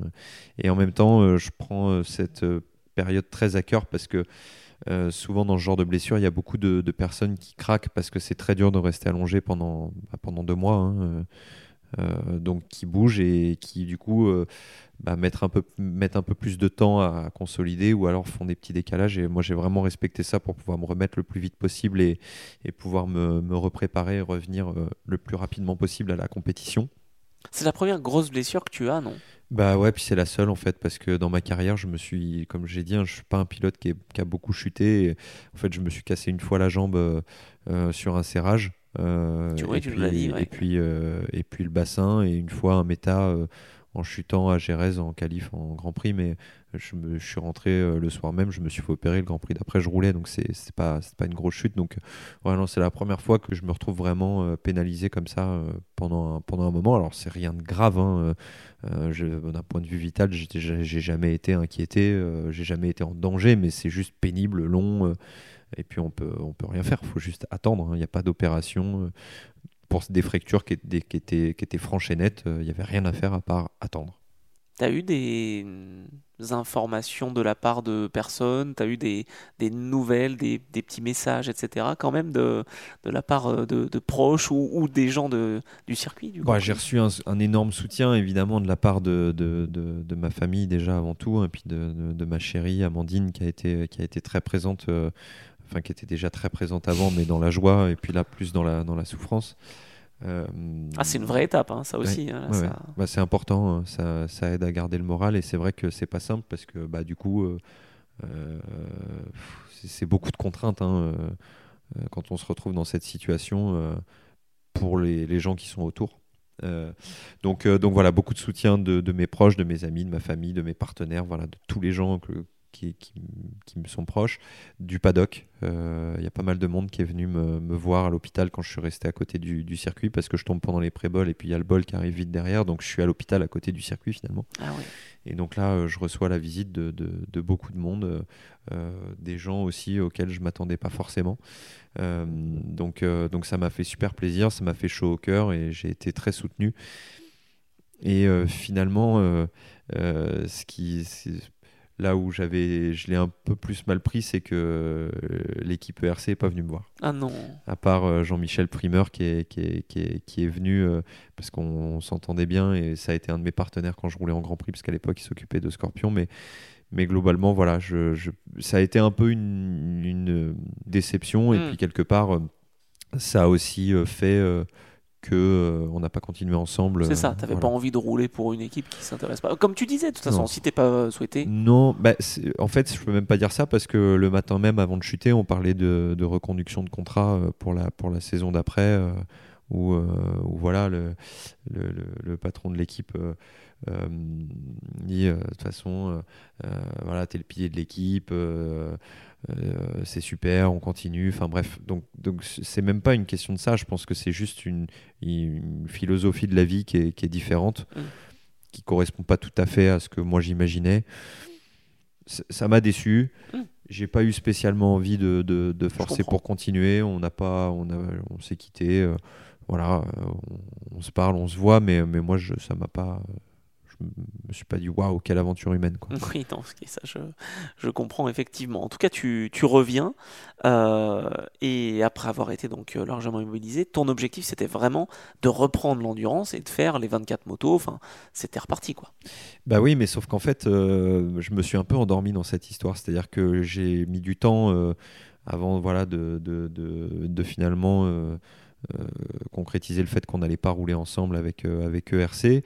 Euh, J'étais blessé sur le lit d'hôpital. euh, Oui, c'est difficile. et en fait, à ce moment-là, je me suis pas dit que j'allais me retrouver sans guidon. Et Hmm. c'était une connerie. C'est-à-dire que j'ai pas décroché mon téléphone pour passer deux trois coups de fil pour savoir un peu ce qui se tramait à droite à gauche. Et au moment où je l'ai fait, on me dit bah ouais, mais t'aurais dû m'appeler euh, il y a deux semaines ou il y a trois semaines. Là, on, on vient de signer, on est complet. euh. Enfin, et là, je me retrouve, je me dis, mais, mais je suis à pied en fait. Ah ouais. Je, je vais ressortir de mon lit, je vais m'entraîner, puis je vais pas avoir de guidon, je vais rester à pied. Et donc, je, je, je, je discute encore avec d'autres équipes, euh, notamment avec euh, Moto 1, mais euh, Avec Pierre Chapuis. euh, voilà, avec Pierre Chapuis, euh, qui a un peu le même discours, qui me dit. Euh, ah, c'est dommage parce que euh, là, on a les trois pilotes, on est complet, mais euh, ça nous aurait fait super plaisir. Il me dit par contre, si jamais t'as rien, nous, euh, quatrième pilote, on est chaud, quoi. Euh, Ah, c'est pour ça donc, que tu avais euh, le brassard vert. Ok, Exactement. Et donc, euh, entre-temps, euh, on avance avec, euh, avec le Mako Racing qui Mhm. finalement me dit, euh, bah écoute, euh, nous, on a envie de te prendre dans l'équipe. euh, Ah, génial. donc, euh, donc, pourquoi pas euh, euh, Moi, je dis, on peut faire un essai ensemble euh, au pré-bol et au pré-man. Et puis ensuite, on, on, On voit ce qui se passe, On quoi. avance, quoi. Donc, euh, donc voilà comment. tu les euh, fais, ces, ces essais-là, justement, avec Mako? Ouais, je l'ai fait, mais malheureusement, ça dure pas longtemps euh, parce qu'on a un souci, euh, un souci technique sur la moto. euh, quelques tours après avoir débuté, qui me font chuter. Et puis, je me sens pas hyper en confiance dans la dans la structure. Je, euh, je- Ouais, t'as essayé, mais voilà, t'as pas eu voilà, envie de... je- ça m'a pas mis en confiance. Je revenais de, de, de- voilà d'un long passage à l'hosto T'avais pas envie d'y retourner, quoi. je me sentais pas et puis surtout euh, je, préférais dire euh, je vais avec euh, avec Pierre Chapuis que, que voilà qui, qui m'offrait une opportunité une opportunité sympa de démarrer comme quatrième pilote chez lui et puis éventuellement rapidement de passer sur la moto comme titulaire je retrouvais Laurent Pradon Et ça, c'est Euh, pas négligeable. et ça c'est pas négligeable et, euh, et donc euh, et donc voilà quoi je, préfère en m'arrêter là et puis euh, faire le- les 24 heures du Mans avec euh, euh, avec Moto 1 Et comme donc, quatrième oui, comme Bah, quatrième. donc c'est assez Mais, marrant. euh, Donc, en fina- en finalement, euh, Corentin Perolari, Claudio Corti et Bradley et Smith Bradley Smith ont roulé. euh, enfin, non pas roulé enfin, voilà. enfin ont un peu roulé. Euh, mais en fait, c'est assez drôle, c'est que voilà cette euh, cette euh, semaine de course, euh, je l'aborde vraiment comme un bon quatrième pilote, c'est-à-dire que je suis là à côté, j'essaye d'apporter ce que je peux à l'équipe, mais je suis pas là en train de vouloir absolument rouler pour montrer que je vais rouler plus vite qu'un tel pour lui piquer sa place. Enfin, je, je prends mon rôle à cœur, je sais très bien qu'à un moment donné, là, je suis là. Euh, euh, si jamais euh, et il y avait des pilotes dans, le- dans, dans, dans ce trio qui n'étaient pas sûrs de faire toute la, raison, la saison pour des raisons de calendrier, donc je savais très bien que, que j'aurais eu une opportunité et c'était convenu avec, euh, avec Pierre. Donc voilà, je fais ce qu'il faut pour, être, euh, pour faire mon rôle. Et puis à un moment donné, on a un moteur à, à, à roder parce qu'il y a un petit souci technique sur la machine. Je prends la moto, je vais la roder, euh, je vais la roder sur la route. Enfin, euh, truc marrant, mais bon, Ouais. euh, c'est euh, c'est l'histoire et l'histoire est, est rigolote, un peu moins euh, au niveau stress pour l'équipe parce que du coup, euh, c'était pas facile à gérer pour eux. Et puis bah malheureusement, il y a ce qui se passe au départ avec Bradley, qui a cet incident de course quelques mètres après, le, après avoir lâché l'embrayage où il se fait mal.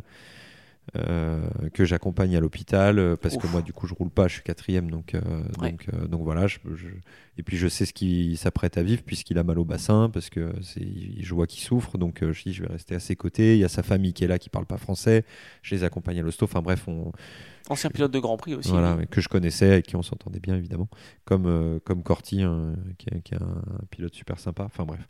Donc voilà, euh, un sale moment pour, euh, pour, pour Bradley. Et puis, euh, et puis moi, je revis ce que j'avais vécu quelques mois avant, sauf que c'est pas moi qui suis sur le lit d'hôpital, Mhm. mais, mais bon, voilà, je, je, je suis, je suis là. Et puis, euh, je retourne au circuit euh, euh, dans la soirée. euh, une fois que, que, que Bradley est, voilà, est pris en charge et que tout va bien. Euh, et puis je vais dans la loge avec mes partenaires, parce que j'avais quand même une loge avec mes partenaires et tout ça. Et puis euh, la soirée se passe, et en fait, depuis euh, tout à l'heure, il y a un truc que j'ai pas dit, mais c'est que mon plus grand rêve, c'est aussi de faire de la voiture.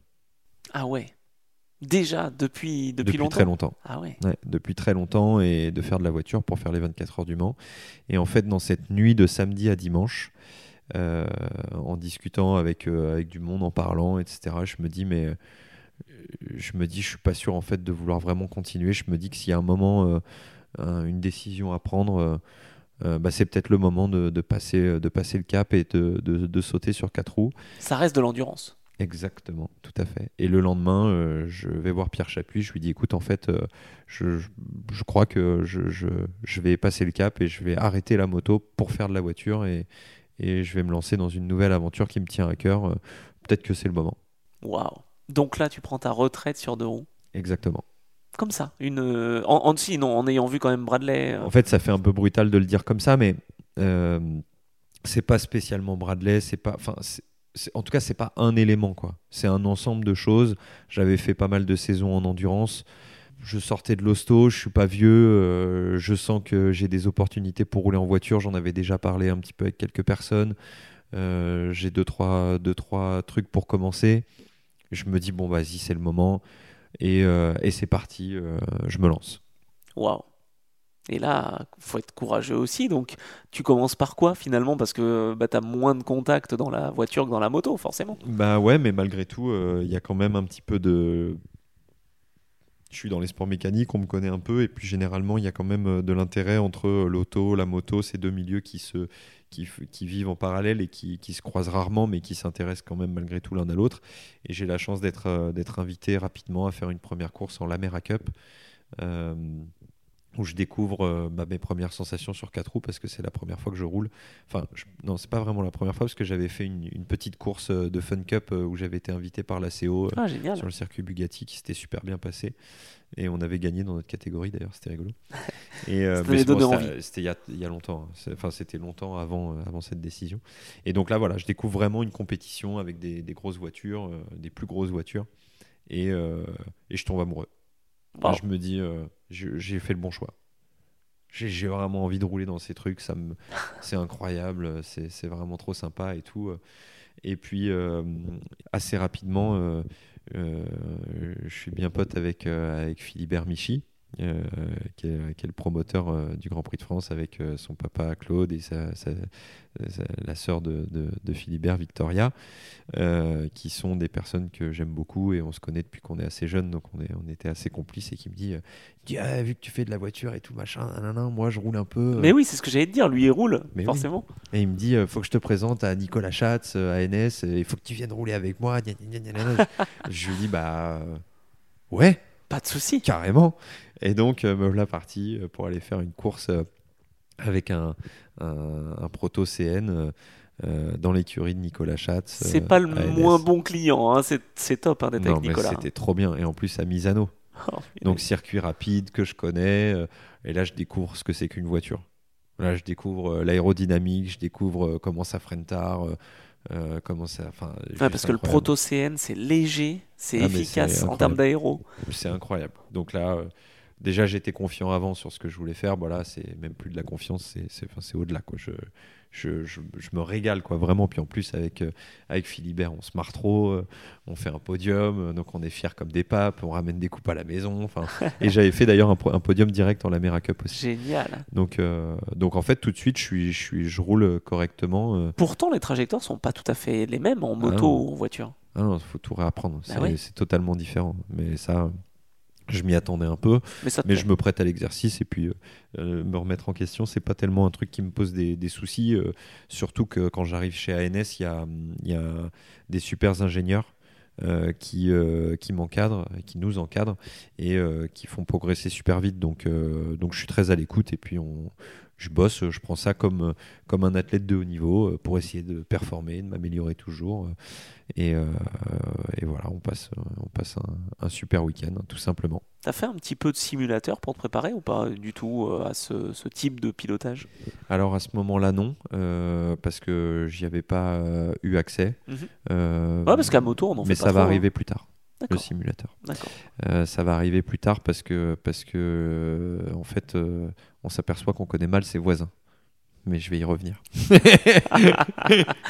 C'est génial. hein. Et, euh, Histoire de rencontre, comme Exactement. Et puis, euh, entre-temps, euh, Amandine me, me fait rencontrer euh, les- la famille Ligier. Uh-huh. Euh, donc, euh, Toujours aussi Pierre sympa. Nicolet, qui plus tard me fera rencontrer son papa Jacques Nicolet, mais surtout Franck Tinet. Et euh, Franck Tinet, donc, euh, que, que- avec qui je prends contact, et euh, je lui dis Oh, Je veux rouler, je veux rouler absolument. Et il me dit Bah ouais, c'est bien, mon coco. et du coup, comment on fait? Je lui dis Bah j'en sais rien. Je sais pas comment on fait. C'est à toi de me dire. si tu pouvais me donner deux trois conseils, ce serait pas mal. Et il a fait plus que ça. Il, il- il m'a vraiment aidé à, à me présenter à des équipes, à, me- à m'intégrer dans ce milieu, à me faire rentrer dans des championnats, euh, dans des championnats typés ACO. Et vu que moi j'ai un fort lien avec, euh, avec l'ACO et avec mes racines, hein, puisque l'ACO m'a toujours aidé, euh, je voulais rouler dans ces championnats. Et vu que je voulais préparer les 24 heures du Mans, j'avais bien l'intention d'aller par là. Et donc voilà, il, me fait faire une course dans l'écurie de Jack Lecomte, avec comme coéquipier Jacques Nicolet. Donc là, je rentre dans, euh, une écurie euh, légendaire avec deux personnes de légende de l'endurance. Tout va bien, pas de problème. et euh, dans la catégorie européenne Ligier Series, dans une, dans une Ligier JSP4. Et donc voilà, je découvre cette voiture et, ce nouveau championnat. Et là, je galère. Bah alors, alors que bah justement, bah ça, marchait bien. Bah ouais, bah je, galère, c'est-à-dire que je, je, je, me sens autant euh, quand j'étais monté dans les voitures avant, j'avais tout de suite été devant et ça avait tout de suite claqué et ça faisait un petit effet waouh. Alors euh, c'était c'était super rigolo. Autant là, je sens que je suis loin des premiers. Mm. Il y a du niveau mm. aussi. Ah, hein. je sens que là, ça va pas être la même limonade. Donc, euh, je me fais coller 4 secondes sur la première séance et là, je me dis, là, là, il y a un monde.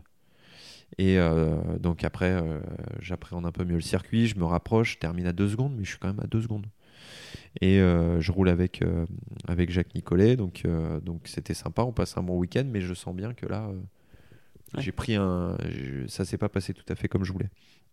Je rencontre le Graf et je fais une course en LMP3, donc encore la catégorie au-dessus, et au Castellet avec deux super pilotes assez jeunes. Et là, par contre, en montant dans la, MP3, dans la LMP3, je redécouvre, enfin, je reviens dans cet effet euh, qui me plaît mieux, euh, où tout de suite je suis performant sur une voiture que je, que je comprends vite et sur un tracé que j'aime beaucoup. Et, euh, T'aimes bien l'aéro, toi, en fait? Ah oui. Plus il y en a, visiblement, plus ça me va.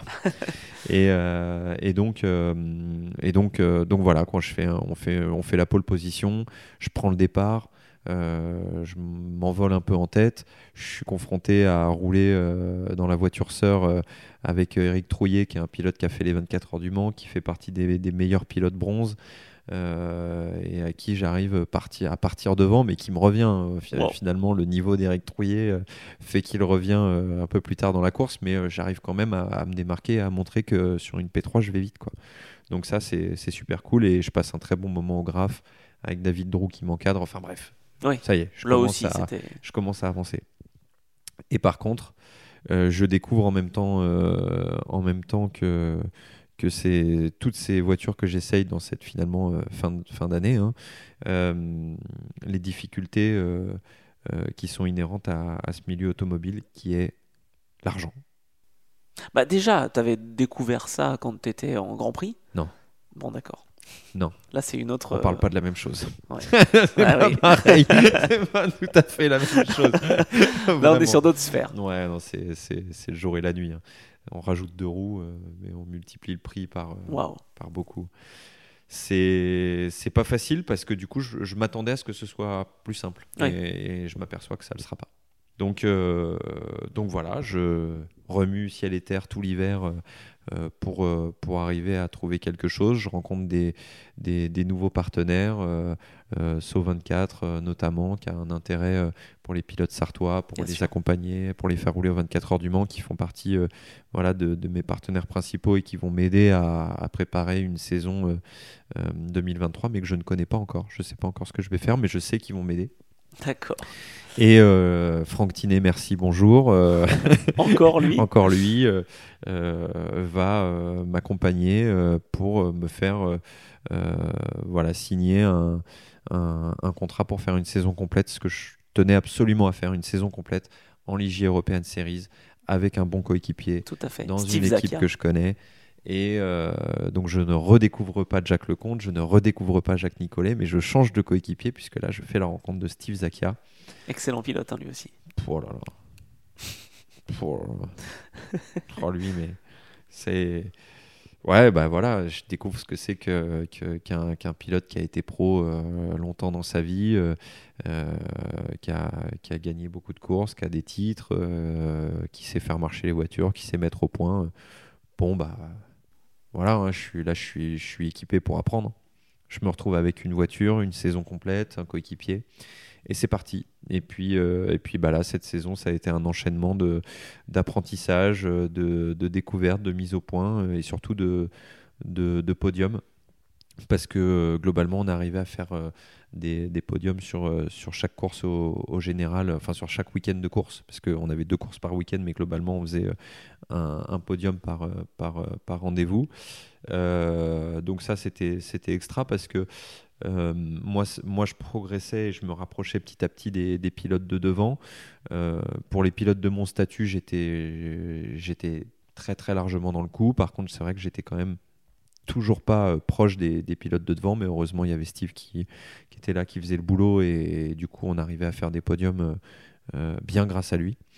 Et, et, voilà quoi, je fais, je fais mes premières armes sur une saison complète et on termine cinquième du championnat et on gagne en catégorie Pro-Am. Ouais, pas mal. T'as ramené des coupes à la maison. T'as ramené des coupes à la maison, un paquet de coupes. J'en ai jamais ramené autant en une saison. Donc euh, c'est vrai que pour ça, c'était, c'était vraiment bien. Parle-nous de tes voisins là. Ah, mes voisins du simulateur. c'est vrai que tu as parlé du simulateur et en fait, avant d'aller, euh, euh, d'aller rouler au graphe, Vincent Capillaire m'appelle en me disant, parce que Vincent Capillaire habite pas très loin de chez moi, il m'appelle en me disant, eh, ça, te dirait pas, vu que tu vas au graphe, que je t'emmène avec moi et que je te fasse un coup de simulateur pour te préparer à ça, parce que tu, je pense que tu sais pas, tu sais pas où tu mets les pieds, quoi. Je lui dis, bah, carrément. Bah ouais, mais surtout carrément. il connaît parce qu'il a été champion en CN, il a fait les 24 heures du Mans. Non, mais non seulement il connaît, puis en plus, euh, il, est, il est très didactique. C'est quelqu'un qui. c'est un, un, un, bon coach, quoi. Et euh, j'ai passé une demi-journée euh, au simulateur avec lui, et heureusement.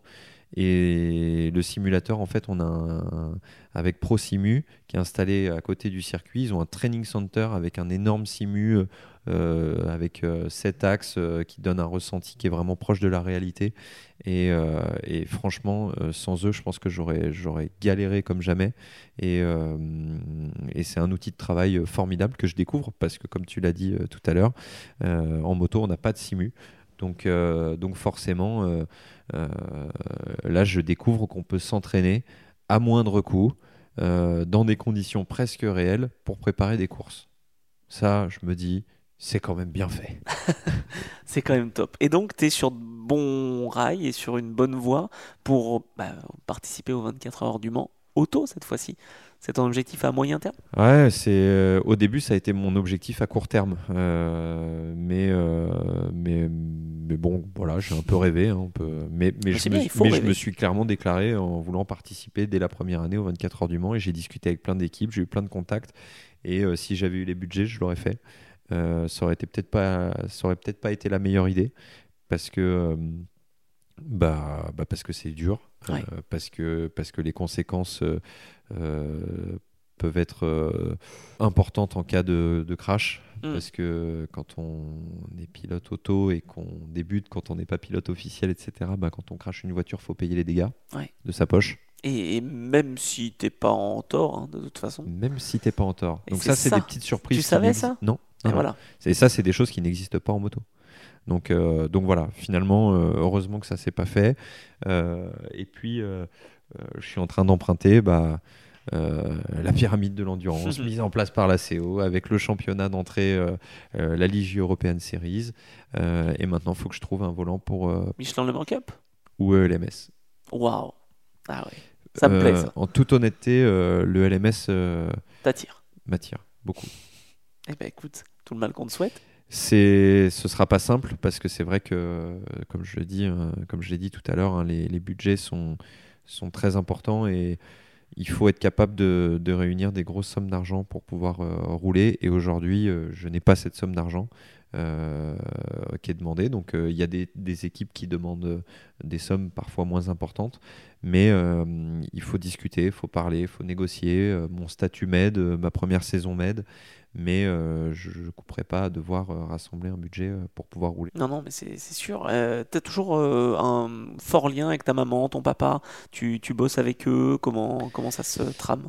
Alors, Non, plus du tout euh, en termes euh, sportifs. C'est-à-dire que ma mère, euh, elle s'occupe. Elle t'a laissé euh, vivre ta vie, quoi. Bah ouais, ouais, je suis parti. Après, j'avais, j'avais plus besoin. J'étais lancé et, et puis surtout, maintenant, elle s'occupe aussi un peu d'elle, de sa passion, de ses chevaux. voilà, elle est, elle est, elle est en Normandie et, et je pense que c'est, voilà, c'est, c'est un- un- une autre forme de, de, de- de stress en moins.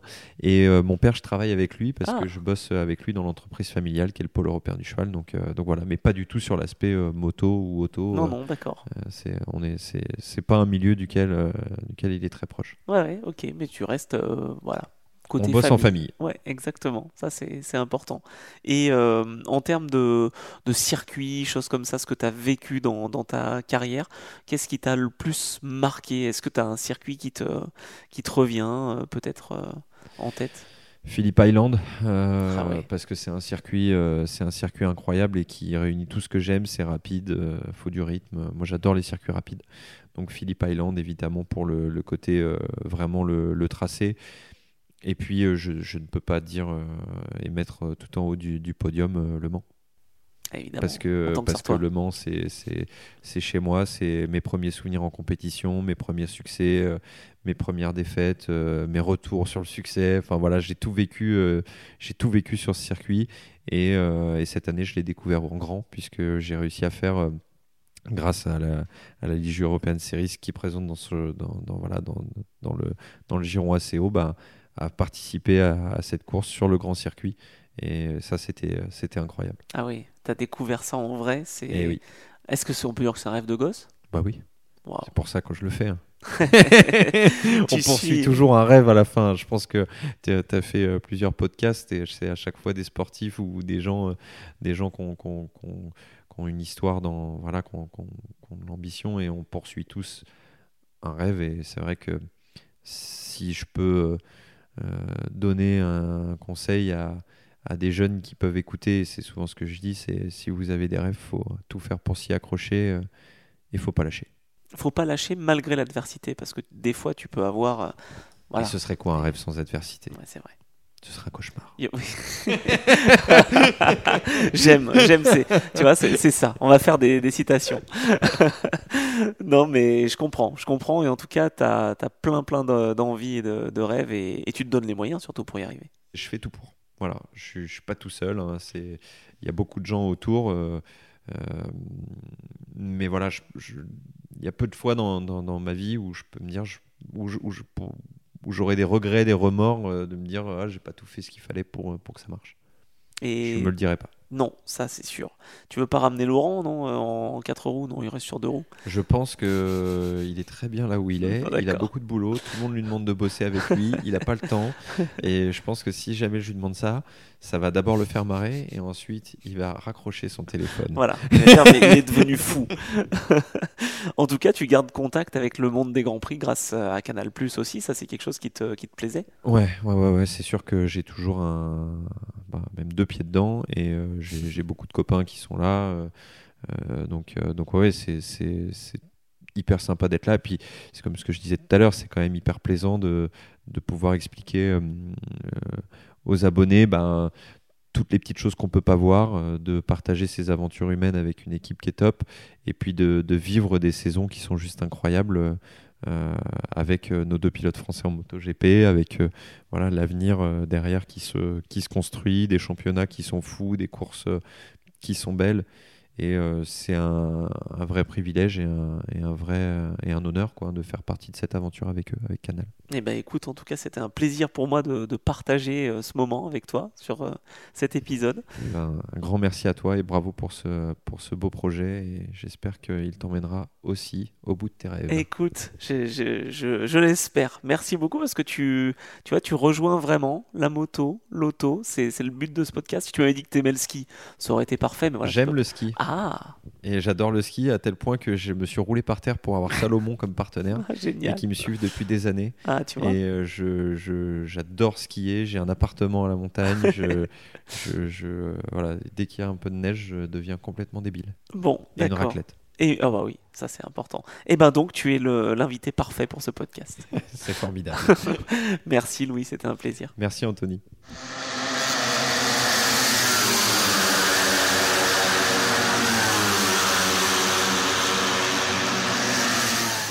C'est déjà la fin de cet entretien avec Louis Rossi. Merci d'avoir pris le temps de l'écouter en intégralité. C'était un véritable plaisir d'avoir pu passer ce moment avec lui et qu'il nous raconte son parcours qui, vous l'avez compris, n'a pas toujours été simple. Si cet épisode vous a plu, n'hésitez pas à le partager, à laisser un commentaire sur mes comptes Instagram, Twitter et Threads, ou une note sur les différents supports d'écoute, afin de continuer de faire grandir le nombre de passionnés prêts à découvrir de belles trajectoires. Je vous remercie encore chaleureusement pour les messages que vous continuez de m'écrire et qui m'encouragent à continuer cette belle aventure. D'autres entretiens arrivent et comme j'aime le dire, les profils sont variés, toutes leurs trajectoires sont uniques, alors on se donne rendez-vous la semaine prochaine pour un nouvel épisode de ce podcast avec un nouvel invité.